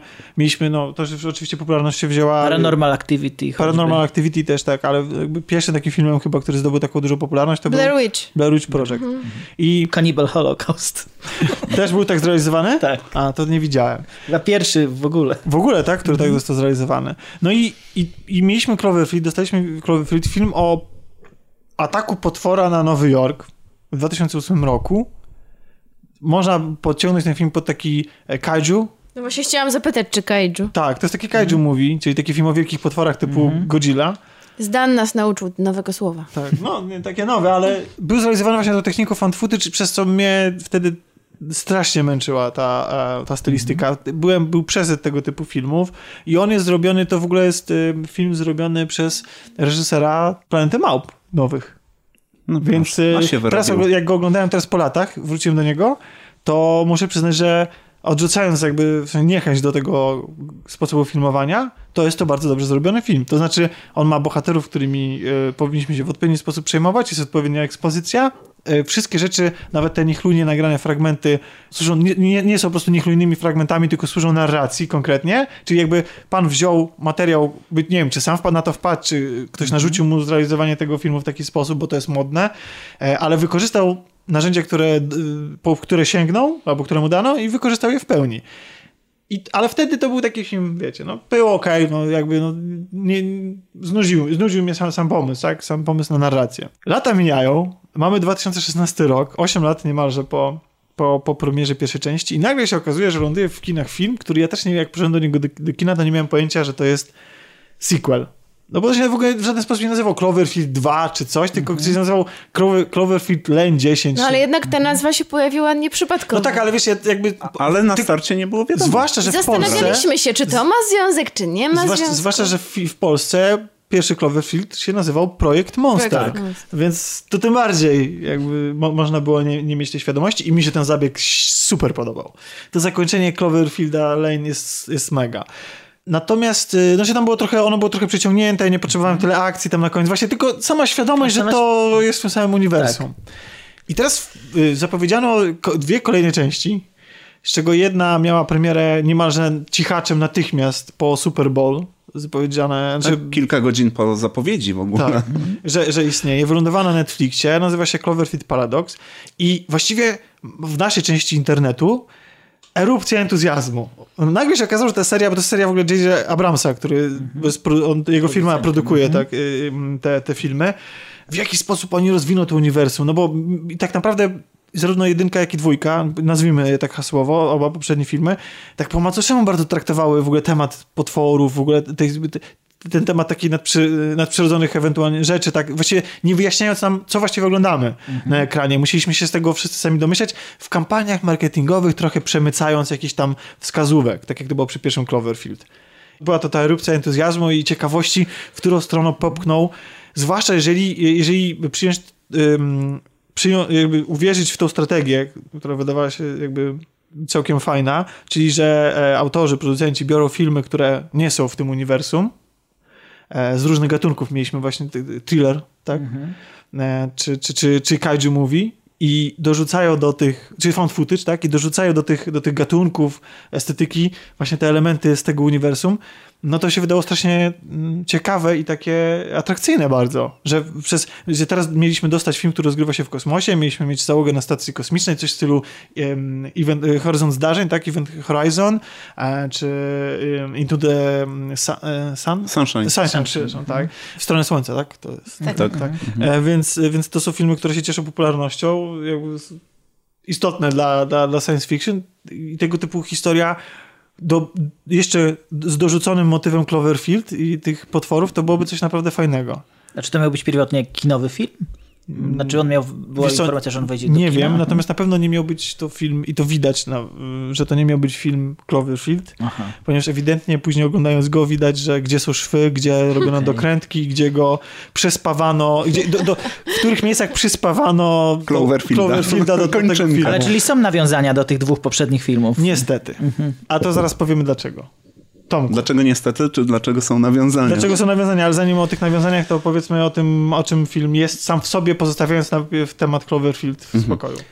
Film dzieje się w niedalekiej przyszłości, gdy na Ziemi mamy już naprawdę zaawansowany kryzys energetyczny do tego stopnia, że na włosku właściwie wiszą wojny związane z jakby bitwami o źródła energii.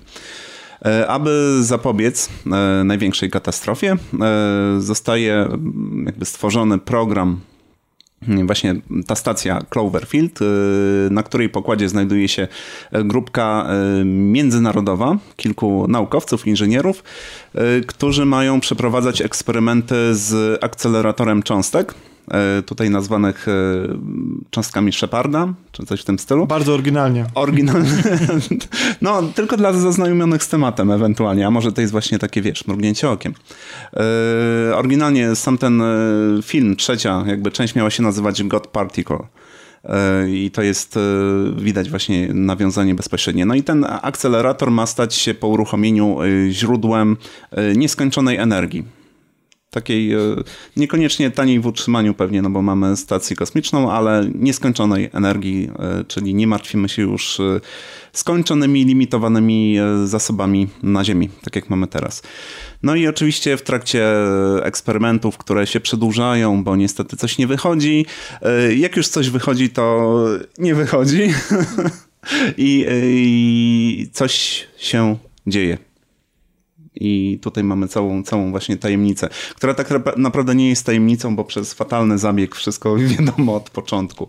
To znaczy? Poniekąd w filmie.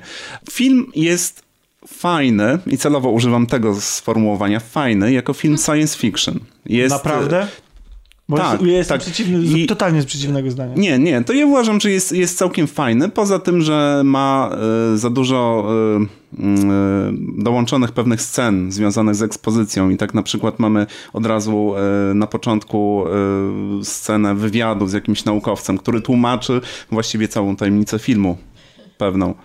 No to jest właśnie ta scena, która jest przyspawana ewidentnie w dokrętkach do tego filmu. Kiedy ktoś wziął ten materiał, który powstał i dolepił do niego Cloverfielda. To jest rzecz, która... Nie, no właśnie, jeżeli chodzi o samą scenę, o której mówię, tutaj nie ma żadnych nawiązań do Cloverfielda. Jako do marki, to nazwijmy. To później się tym zajmie. Najpierw opowiedzmy faktycznie, może żeby... Najpierw opowiedzmy o tym filmie jako standalone, jako coś, jako film science fiction, tak? Właściwie to jest horror science fiction, można tak powiedzieć. No jest, bo on bardzo mocno pewne... skręca w stronę Obcego, skręca w stronę Life, skręca w stronę Event Horizon. Ma wiele cech wspólnych z tymi właśnie tytułami, które wymieniłeś wcześniej. Event Horizon czy Sunshine. Na pewno. I mówi, że on jako ten science fiction się sprawdza. Jako fajny, czyli taki do obejrzenia sobie na luzaka właśnie chociażby na VOD, jest przyjemny, bo mimo wszystkich wad, jakie posiada, mnie ta historia zaintrygowała. I to ja jestem może za głupi trochę. Nie jestem znudzony. W trakcie seansu chciałem obejrzeć do końca i dowiedzieć się, jak to wszystko się właśnie zakończy. Tu się zgodzę, ale wracając do samego tego aspektu science fiction. Te elementy science w nim są dla człowieka, który nie ma takiej wiedzy jak ty. Są potraktowane bardzo, bardzo pobieżnie i prawdę mówiąc wszystkie zjawiska, które tutaj zachodzą, a zachodzą naprawdę dziwaczne zjawiska i to zarówno takie, które jesteśmy w stanie uwierzyć, w sensie zrozumieć na tak zwany chłopski rozum, ale też pojawia się tutaj scena i to jest taki tyci spoiler, ja nie powiem dlaczego się tak konkretnie dzieje, ale ta scena jest i bądźcie gotowi na taką scenę w tym filmie. Mianowicie w filmie pojawia się niemalże ręka z rodziny Adamsów, czyli samobieżna ręka. Ręka, która po oderwaniu od ciała sama jest w stanie się poruszać, a nawet przekazywać informacje. I chciałabym zapytać, czy ten film przypomina trochę Live, który widzieliśmy trochę tak. No bo to jest, znaczy, to nie jest film typu właśnie obcy. Horror, sci-fi, znaczy, coś tam on się tak zaczyna, on obiecuje taką historię. To jest film, który, ale to jest film, w którym się zachowuje, dzieją się jakieś rzeczy naukowe, jakieś fizyczne, w których musimy się jako widzowie odnaleźć i się przyjąć losami przede wszystkim bohaterów. Natomiast one na początku ciekawią, no bo jak nagle się dzieją rzeczy, gdzie... no może nie będę tutaj właśnie zdradzał za dużo, bo to jednak już by odebrało w ogóle wszystkie ciekawe rzeczy z tego filmu, ale mamy sceny, które rodzą naszą ciekawość i one są wyjaśnione jednym zdaniem w tym filmie. I to takim zdaniem, na poziomie, nawet nie mambo jumbo filmowego, tylko takim po prostu, jakbym wam powiedział, bo tak. A, okej, a, bo tak, bo to jest teoria, bo tak. Tak, to jest teoria, bo tak. A to jak tak, to rozumiemy. To dlatego się tak dzieje. Autentycznie. To jest tak wytłumaczone w tym filmie.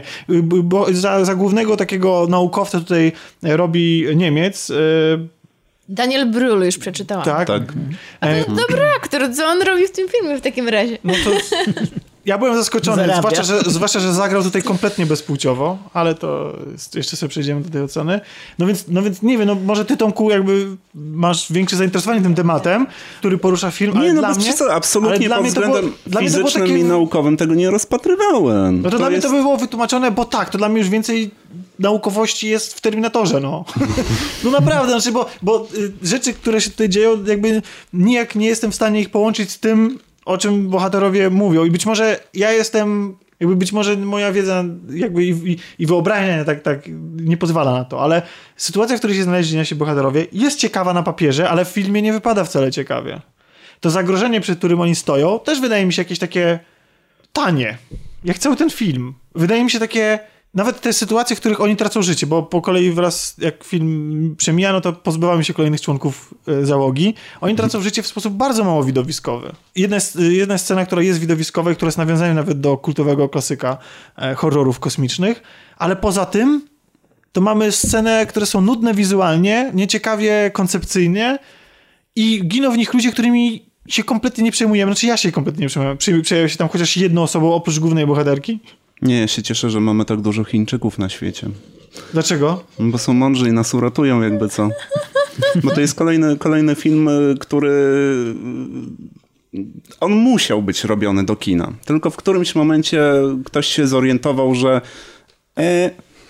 coś chyba nie pójdzie. Może lepszy efekt uzyskamy, jeżeli wrzucimy to od razu na Netflixa. Czyli on się nawet jako takie guilty pleasure nie sprawdza? Sprawdza się. On naprawdę jest... Z zaciekawieniem można obejrzeć go do końca. Znaczy to jest paradoks tego filmu, że mimo tego, że on jest właśnie... Tak. A tam znowu, to co jeszcze nie dokończyłem tej myśli, znowu mamy jakieś wątki chińskie dla wiadomej publiki, aby ona się tam jak w Arrivalu skończyła. Tutaj mamy... Albo w Nowych Gwiezdnych Wojnach. Członkini tej załogi właśnie pochodzi z Chin.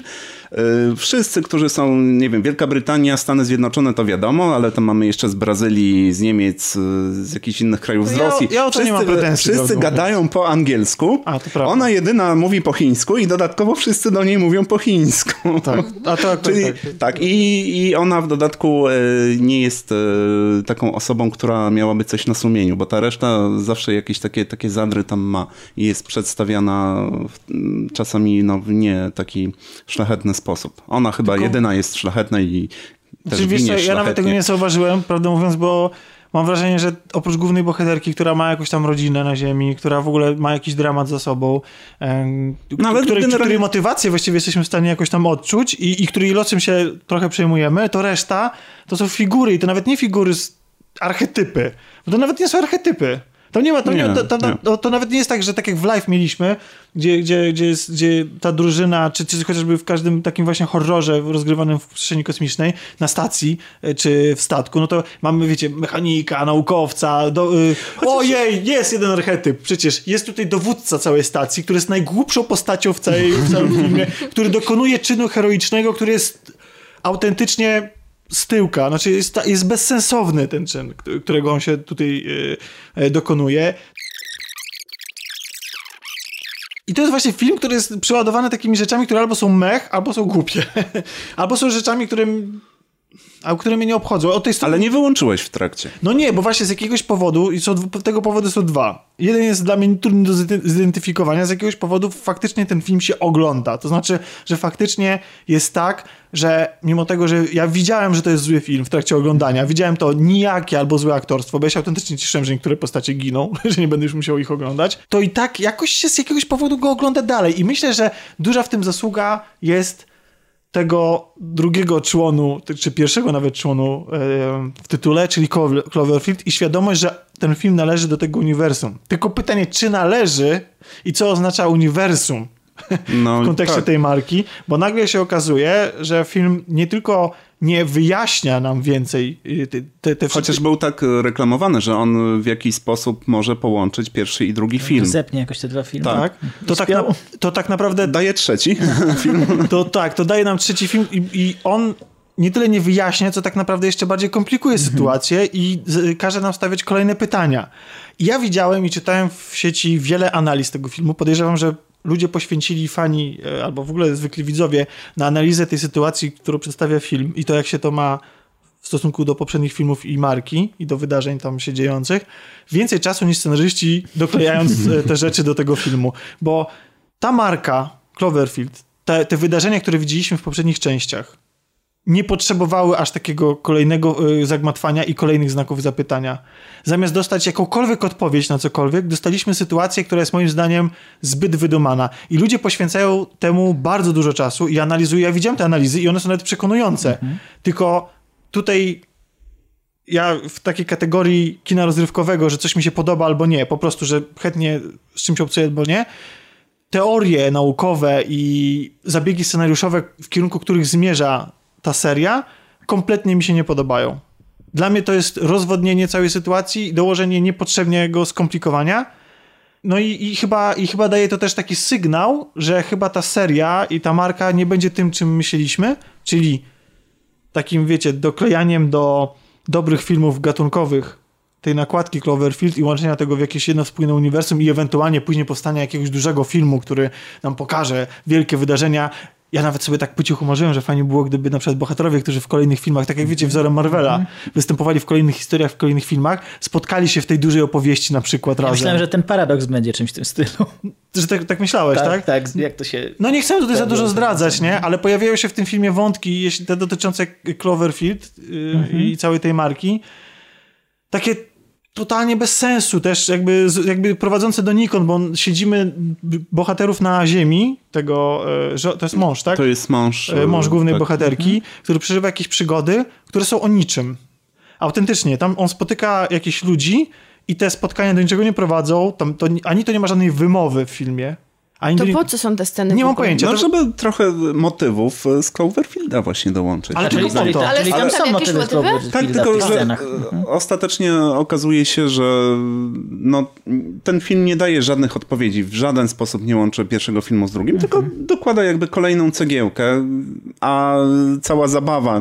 Znaczy zabawa, tak w cudzysłowie, polega na tym, że można sobie, jak ktoś chce, wymyślać przeróżne teorie.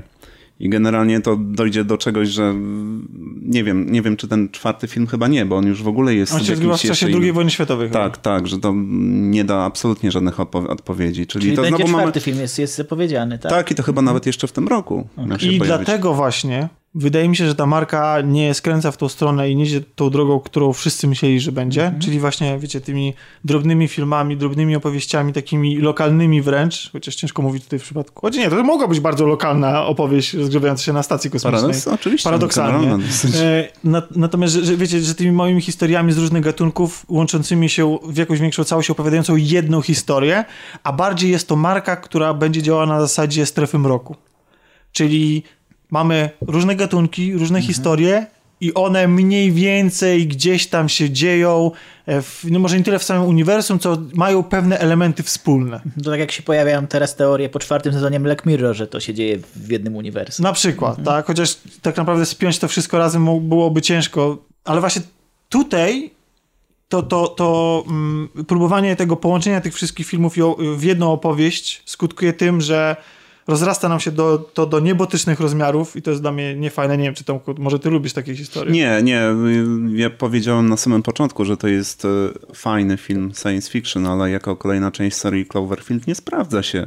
Bo to jest mnożenie kolejnych pytań i tak jak mówię, jeżeli ktoś ma czas na wymyślanie połączeń, których nie widać na ekranie, tylko dobudowywanie i super. Bo tak jak powiedziałeś, to jest czasami bardziej logiczne niż to, co sami scenarzyści mieli na początku w głowach.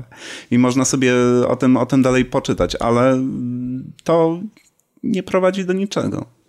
Tak naprawdę.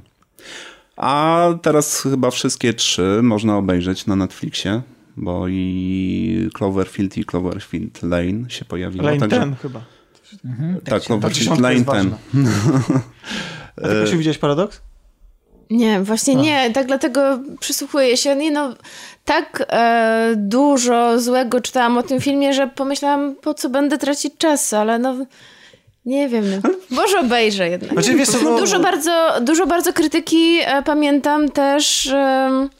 Było, kiedy wszedł właśnie film live i nam z Tomkiem się podobało właśnie w takiej formie czystej, pustej rozrywki science fiction, ale strasznie recenzje były bardzo negatywne, więc może nie, więc no to może Cloverfield Paradox taka sama też. Sytuacja, moim zdaniem. Dla mnie live był lepszym filmem, lepszym horrorem w kosmosie, lepszym filmem science fiction, bo on brał fajnie motywy znane nam z obcego. No, live był lepszym obcym niż ostatni obcy, no.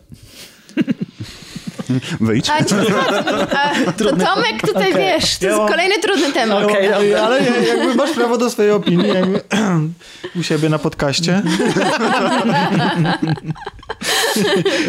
Bardzo nie było tematu dzisiaj przynajmniej. Nie, masz rację. Faktycznie jako obcy, no to jako taki horror w kosmosie, no to ten ostatni obcy wypada gorzej, ale to dlatego, że jak już tutaj chyba byłeś na tym, jak rozmawialiśmy, możesz się ze mną nie zgodzić, ale możesz się nie zgodzić. Ale... Dzięki. Ale nie wiem, czy powinieneś. Ale wydaje mi się, że obcy jako straszydło się już nie sprawdza po prostu, że to jest zbyt znana popkulturowa figura i że właśnie live fajnie robił to, że brał tego obcego i troszeczkę podkręcał tam, gdzie trzeba, że siła tego zagrożenia była dużo większa niż w obcym i on to zagrożenie już się nie musiało czaić w mroku i właśnie przez to, że ono było takie, że namacalnym je widzieliśmy cały czas, ale musieliśmy z nim wejść w interakcję. To było tym elementem tego strachu i to, że bohaterowie zachowywali się skrajnie według zasad. To znaczy, być może te zasady były nielogiczne, ale... Czy może na koniec filmu trochę się to popsuło, tak. Ale przez 3/4 albo udawali nawet dłużej rzeczywiście tak. Był protokół. No, zgadzam się. I to się rzadko zdarza w filmach, że rzeczywiście oni postępowali tak, jak się powinno postępować w takich sytuacjach. Wow! Plus parę twistów, że to, że jesteś postacią, która jest odtwarzana przez znanego aktora, nie oznacza, że do końca filmu przetrwasz. Nie miałbym nic przeciwko i dlatego Lane ten mi się tak podobał, bo to był dobry film, to był dobry thriller. Tak. Świetnie napisany, świetnie zagrany. To prawda. Uwielbiam ten film. To jest bardzo właśnie dzięki scenariuszowi. 2016 roku. Tak. Dzięki scenariuszowi po prostu ja dałam się wodzić za nos. Co chwilę najpierw wierzyłam jednej postaci, potem drugiej. Kibicowałam jednej, potem drugiej. I do końca nie spodziewałam się, jaka jest prawda. Znając nawet zakończenie, to i tak się świetnie patrzy na Goodmana. Mało tego, ludzie tam się... po latach, no, 2 minęły, ale doszukują przewrotności w tym, że wcale nie te postacie, które się okazały być, nie wiem, złymi, a te dobrymi, faktycznie takie są i że te motywacje mogą być totalnie pokrętne. I ten film się świetnie ogląda, nawet bez tego zakończenia czy połączenia z tą marką w jakikolwiek sposób. I to mnie też wkręciło z powrotem do tej marki, bo przecież miałem po pierwszym Cloverfieldzie takie mech, że wcale nie... Jakbym wiedział, że Lane ten jest sequelem jakimkolwiek albo rozgrywa się w tym samym uniwersum, to bym w życiu na to nie poszedł.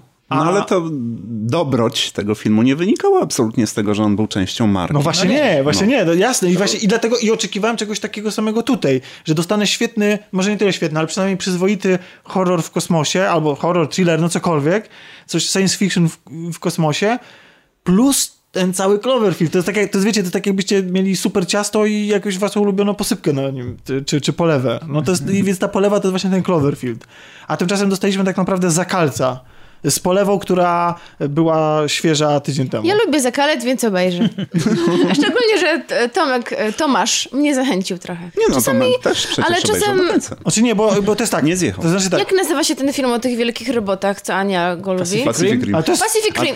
Podoba mi się Pacific Rim też. Ale to jest inna liga samoświadomości. Obejrzałam i sobie myślę, to jest całkiem dobre. Bo ja przeczytałem opinię, że Cloverfield Paradox to jest film, który jest świadomie kampowy. Nie. To nie jest Dzień Niepodległości ID4. Ale on nie jest absolutnie kampowy. Nie jest. I to nie jest, to jest zły film po prostu. To jest taki zły film, tak w taki sposób zły. Ile na 10? No ja bym dał mu 4, naprawdę. Wiecie co, spojrzałam na ocenę moich znajomych na Filmwebie i tak oscyluję między 2 a 6. No bo wychodzi średnia tak 4. Paradoksalnie, mimo tego, że... Tak, tu chyba użyłeś paradoksalnie tego słowa tego filmu. Tak, paradoksalnie się to... Może taki był zamysł. No, nie był taki zamysł. Nie, taki zamysł to miał Netflix, żeby go wypuścić, napędzić tak, wiecie, z sztuczką taką marketingową sobie widzów na ten film. Tylko nie wiem, czy im się to będzie opłacało, no bo ludzie są w przeważającej większości, ja przynajmniej tak patrzę, że są zawiedzeni jednak. Moim zdaniem, jeśli chodzi o pełnometrażowe filmy Netflixa, to się powoli staje takim synonimem filmu straight to DVD. No niestety. Niestety, tak jak w serialach mają jeszcze bardzo dużo do powiedzenia, no to w przypadku filmów trafiają się takie jak Mąbą, ale to jest film, który jest... niewyprodukowany przez nich. Dokładnie. No ale ten też nie był przez nich. Oni go kupili. Nie no, Okja nie była taka zła jeszcze. Ale podejrzewam, że te doklepione, dospawane części Majerowic były już przez Stories nich. Też bardzo dobry film. O, pojawia się... No, Polka King nam się nie podobało. Nie podobało nam się Bright za bardzo też. Właśnie, Majerowic Stories. Bo zobaczcie. To... słucham? Majerowic Stories. Nie widziałam. To jest też Netflix. A jeszcze taki o takiej tej anorektyczce był, który też mi się nie podobał. Z Keanu Reevesem? Tak, to i młodą Collinsową, filową Collinsową Junior. Podsumowując, jeśli byście chcieli zacząć przygodę z marką Cloverfield, to uwaga, pierwszy w 2008 roku był film Cloverfield, w Polsce znany jako Projekt Monster. Drugim filmem z tej marki jest Cloverfield Lane 10. Nie wiem, jaki miał polski tytuł. 10 Cloverfield Lane. Tak? Czyli dosłowne tłumaczenie tego tytułu. 10 Cloverfield Lane. I trzecim filmem jest Cloverfield Paradox. Czyli po polsku Paradox Cloverfield. Tak. Po raz kolejny inwersja. Wszystkie trzy filmy możecie zobaczyć na Netflixie i myślę, że w tej kolejności powinniście je oglądać. Naszym zdaniem, myślę, że jak głosujemy tutaj teraz wszyscy, ten film, który jest Cloverfield Lane 10 jest najlepszy. Ale nie wiem, czy... Nie widzieliśmy innych, ale jest najlepszy. Ale nie wiem, czy powinno się od niego zaczynać przygodę z tą serią, chociaż tak naprawdę to nie ma żadnego znaczenia. Tomku, powiedziałeś, tak, powiedziałeś, że to, że znany aktor lub aktorka pojawia się w filmie, wcale nie znaczy, że przeżyje do końca. A czy wiesz, kto pierwszy taki zabieg zastosował? Wiem. Steven Seagal. Steven Seagal w filmie... Krytyczna decyzja? Nie. Był to Hitchcock. Film Psychoza. Janet Leigh. A, no tak, przecież. No i jak na tamte czasy, to był ogromny szok dla widzów, do tego stopnia, że kiedy ludzie wybierali się na film Psychoza do kina, mieli absolutny zakaz. Czy to wiadomo, nie można zakazać pod karą jakoś, ale wszędzie było ostrzeżenia. Nie rozmawiaj o tym filmie ze znajomymi, nie zdradzaj innym zakończenia. To był pierwszy taki film z twistem. Sam Hitchcock osobiście bardzo, bardzo na to nalegał. Czyli można powiedzieć, że to Hitchcock zepsuł nam kino? No, w pewnym sensie tak. Ale dlaczego o tym wspomniałam? Ponieważ Grzegorz polecił bardzo dobry dokument, który ja dopiero zaczęłam oglądać, ale to może Grzegorza widam teraz. Tak. Powiedzieć. Ostatnio na Netflixie też pojawił się dokument o bardzo enigmatycznym tytule 78/52. Sam tytuł, jak się dowiedziałem, oznacza ilość ustawień, liczbę ustawień kamery i cięć montażowych w scenie pod prysznicy Psychozy. 52 cięcia. Naprawdę? Tak. To chyba tak szybko, że niektórych nie zauważam. Tym nożem. Ciach. Tak, dokładnie. No, 52? I właśnie cały film teoretycznie według opisu skupia się analizuje pod właśnie bardzo szerokim kątem tą scenę pod prysznicem, czyli 1,5 godziny dokument skupia się na kilkuminutowej scenie. Ale w rzeczywistości nie tylko, bo on na Nowych Horyzontach był tak reklamowany. Już wtedy chciałem go zobaczyć, ale odpuściłem z tego względu, że myślałem, że będzie jeszcze okazja gdzieś indziej i się nie pomyliłem. Także bardzo się cieszę, że na Netflixie jest. No ale wracając, skupia się ogólnie na fenomenie psychozy, analizuje troszeczkę sam film. Oczywiście ta scena jest kluczowa i mówi też o jej wpływie na popkulturę, ogólnie na kino. To jest dokument zrealizowany w konwencji gadających głów, za czym ja ogólnie nie przepadam, ale tu jest widać pasję tych ludzi, widać zaangażowanie. Tam się pojawiają znane osoby, jak na przykład, nie wiem, Guillermo del Toro, Elijah Woods, Jamie Lee Curtis, która jest córką Janet Leigh, tak, która zginęła pod prysznicem. Różni dźwiękowcy, montażyści. Powiem szczerze, jak patrząc na karierę Jamie Lee Curtis, to poszła w ślady swojej matki idealnie. No, jeśli chodzi o dobór repertuaru, który występuje. Z nożem, tak. Ale jest niezwykle ciekawy, bo ja akurat jestem psychofanką psychozy i oglądałam już różne filmy na ten temat, stąd częściowo nie zaskoczyły mnie te rewelacje z tego filmu. Ale na przykład Piotrek zaczął ze mną oglądać ten dokument, nie wiedział o tym wszystkim i był zafascynowany. Nie spodziewałam się, że Hitchcock tak strasznie dbał o szczegóły, jak na przykład obraz zdejmowany przez głównego bohatera Batesa, Normana Batesa ze ściany. On zdejmuje obraz w celu podglądania bohaterki. Obraz ten przedstawia znaną, legendarną scenę podglądactwa właśnie. Po prostu są tam takie drobne detale, których po prostu nie spodziewałam się. Też bardzo jest ciekawe to, że sama scena prysznicowa miała 7 dni zdjęciowych. Scena, która w filmie, nie wiem, trwa kilka minut. Po prostu i była utrzymana w ogromnej tajemnicy i w ogóle samo to, jak ona też została pisana w scenariuszu i jak została nakręcona, no tamte czasy to podobno był po pierwsze przełom, a po drugie to był dla ludzi szok. Nigdy nie pokazano tak przemocy, jak w tym filmie jeszcze. To był pierwszy film, gdzie pokazana była w tak obrazowo... mainstreamowym, tak. Gdzie była pokazana tak obrazowo przemoc, pływająca krew, tnący nóż. Niedosłownie. Może dosłownie nie widzimy ani jednego bicia, tak jakby tego noża w ciało. Ale czujemy to. I było tam świetnie pokazane, były zdjęcia z tego pierwszego seansu, kiedy ludzie krzyczą, łapią się za twarz. Podobno w tym momencie był wrzask. Szczególnie kobiet. I jest to bardzo ciekawie odnoszone do sytuacji też międzynarodowej, do zimnej wojny i do w ogóle sytuacji w USA. Twórcy mówią, że to jest taki początek czasów, kiedy ludzie przestali się czuć bezpiecznie we własnym domu. I to, że trochę tak Hitchcock właśnie że wybiegł w przyszłość.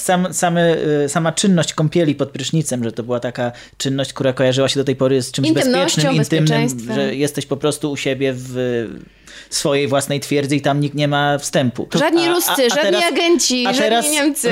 A od czasu psychozy przecież jak widzimy bohaterkę pod prysznicem, to już podświadomie czujemy w każdym innym filmie, że za chwilę coś się stanie. Bo to jest chyba w ogóle jedna z najchętniej przerabianych scen. Tak, to też właśnie jest o tym w filmie. Jeśli w ogóle nie najlepiej. Tak, jest podany szereg przykładów. I jeszcze chciałem nawet powiedzieć, że mogłaby rywalizować trochę ze sceną Look, I'm Your Father, która przecież była też tak bardzo z Gwiezdnych Wojen, czy z Imperium Kontratakuje. To też przecież była utrzymana w tajemnicy. Nawet chciałem zażartować, bo tam było napisane Look i tak padały na planie takie kwestie. Obi-Wan was your father, tak? Czyli Obi-Wan był twoim ojcem i tak się zastanawiałem, w jaki sposób tutaj w scenariuszu, chcąc utrzymać tajemnicę, przerobili tą scenę i ją w jakiś sposób. Ale przerobiono ją w zwiastunie. Może to też już wiedziałam wcześniej. Może mamy dziś pani plecy i taka gąbka, wiecie, tak. Tomek, ale posłuchaj tego, w zwiastunie osoba krzycząca pod prysznicem to jest inna aktorka. Specjalnie chcąc tak bardzo zaskoczyć widzów, że jak to? Główna bohaterka już umiera? W zwiastunie była pokazana zupełnie inna aktorka, żeby widz nie domyślił się, Jest to zabieg takich oszukanych zwiastunów do tej pory stosowany i nawet wykracza poza filmy, bo na przykład w takim chyba znanym dosyć zwiastunie do Wiedźmina III, który pokazywał gameplay chyba tak szeroko po raz pierwszy. To jest zwiastun, po którego zobaczeniu ja od razu pobiegłem, sobie zarezerwowałem edycję kolekcjonerską. Są sceny, które jak się ogląda po czasie, to występują w nich inne postacie niż występują faktycznie w grze. I to oczywiście, wiecie, gry mają to do siebie, że... celowo. Ja nie wiem, ale zakładam, ponieważ jest to ważna scena i pewna osoba ginie w tej scenie natomiast występuje w trailerze zupełnie inna osoba w tym miejscu i podejrzewam, że mogło być to celowe, chociaż wiadomo przecież, że pewne rzeczy w produkcji gry trochę inaczej może niż w produkcji filmu. Chociaż z drugiej strony pamiętacie trailer Rogue One i wszystkie ujęcia, które z niego wyleciały? No takie z filmu gotowego. Takie piękne ujęcia. I już kultowy cytat. Który się w ogóle, czyli This is a rebellion. So I rebel. I to też wyleciało, więc nie jest to... Znaczy ma to swoją kontynuację. Ale jeszcze chciałem powiedzieć a propos tego, co powiedziałeś, bo rozumiem, że dokument polecacie. Tak, bardzo. Jest bardzo ciekawe. A propos tego, co powiedziałeś o tym, że Hitchcock, czy oboje powiedzieliście, że Hitchcock rozpoczął Kryzys. Czy mamy też tam scenę w ogóle, w której pokazany jest trup? Tak. To jest też dość ewenement jak na tamte czasy. Tak, nie było takich scen w mainstreamowym kinie. No ale to westerny? Pośmiertnie. Jest pokazane otwarte oko już po śmierci bohaterki. To działało na ludzi wtedy dosyć mocno. Że jednak co się dzieje z tym człowiekiem, jak już uleciało z niego życie, to było dosyć nowatorskie. Ale jeszcze wracamy właśnie do tego motywu, że horror właściwie, bo to jest horror. No tak może thriller thriller. To jest jakaś w pewnym stopniu taki ambitny thriller. To jest w pewnym stopniu odbiciem tego, czego społeczeństwo się w danym momencie boi. Tak. To takie bardziej metaforyczne. I tak później na przestrzeni dziejów, patrząc na to, jak słynne horrory portretowały, właściwie były taką wiwisekcją społecznych lęków, odpowiadały na nie może celowo, niecelowo, może instynktownie gdzieś podskórnie to się działo, no ale i Wes Craven i John Romero potrafili to zrobić. To miałem właśnie ostatnio rozmowę z Piotrem Ziętalem. Rozmawialiśmy sobie prywatnie a propos tego, że horrory właśnie w ten sposób potrafił portretować społeczne lęki i to się akurat zbiegło w czasie, bo to właśnie Piotr się do mnie odezwał z tym tematem, czy ja znam jakieś takie przykłady horrorów czy filmów, które właśnie w ten sposób odpowiadają znaczy podchodzą do tego tematu w ten sposób i akurat zacząłem oglądać zupełnie, nie wiem czy to nawet, nie, to chyba jakiś nasz słuchacz zaproponował na naszej stronie, żebyśmy obejrzeli film, który się nazywa Open House. Tak. Widziałeś go, Tomek? Widziałem. Ja też widziałem. Kolejny z tych filmów Netflixowych. Który się nie udał. A co tobie, Tomku, się nie podobało w tym filmie? Nie przestraszył cię? Bo praktycznie mówiąc, punkt wyjścia jest bardzo ciekawy. Rodzina, ojciec, matka i syn. To ciekawe. Mi się wydaje, że on jest dosyć mocno ograny. No. Ale nie, mamy rodzinę po przejściach, która wyjeżdża do jakiejś trochę odseparowanej od społeczności miejscówki, czyli w tym wypadku domu ciotki, który jest wystawiony na sprzedaż. Naprawdę będziemy opowiadać o tym filmie? No i jak w takich okazjach są organizowane co jakiś czas otwarte drzwi. Jest degustowany, naprawdę. Otwarte drzwi. No i w ciągu takich dni, kiedy przychodzą potencjalni klienci, ta rodzina musi się wyprowadzić z domu, no i wraca później na noc. No i okazuje się, że coś niepokojącego w tym domu zaczyna się dziać. Jakieś przedmioty znikają, słychać jakieś odgłosy, boiler się wyłącza, leci zimna woda z prysznica. Czyli... To jest historia o jakichś duchach albo demonach? Tego nie zdradzimy, bo to byłoby już zepsucie filmu. I gra tam bardziej niż on sam jest zepsuty. Ten z 13 powodów. A tak, ja też nie uważam, że to jest film udany niestety. Natomiast właśnie nie wiem, czy to pod wpływem tej rozmowy z Piotrem i chęć takiej doszukania się w tym filmie czegoś, wiecie, właśnie takich komentarzy społecznego, bo ja doszukałem się na siłę być może w tym filmie tego, że to jest taka metafora trochę naszych lęków przed obcymi. To znaczy, wiecie, ten film jest wystawiony na sprzedaż. Jest przede wszystkim otwarty... Dom, powiedziałeś, że film jest wystawiony na sprzedaż. Film, tak? Mhm. Tak, dom. Dom w filmie.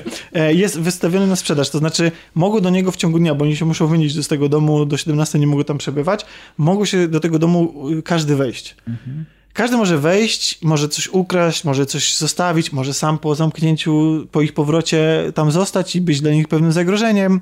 Co bardziej zdaje się dostrzegać ten chłopak, a matka bagatelizować to zagrożenie.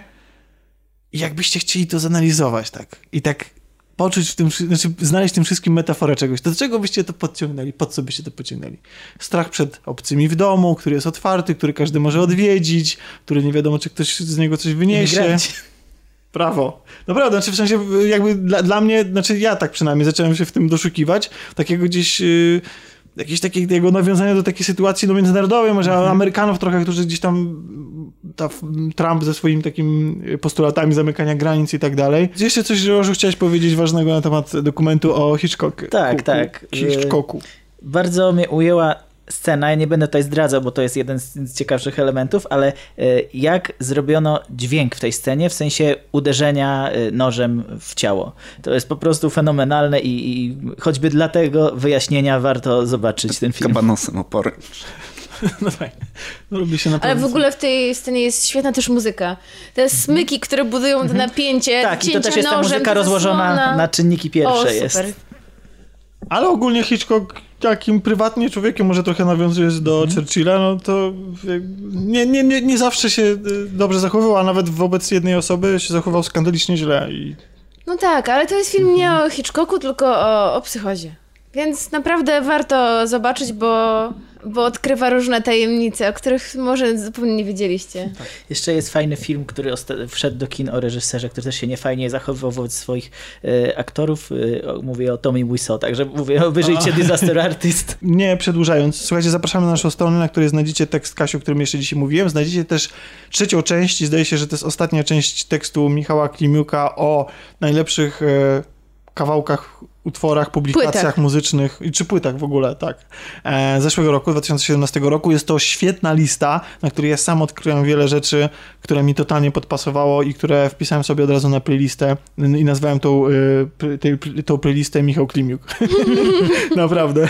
Więc ten tekst polecam, a też jak się ten odcinek ukaże, to też już będzie na stronie wisiał tekst debiutanta naszego słuchacza, który...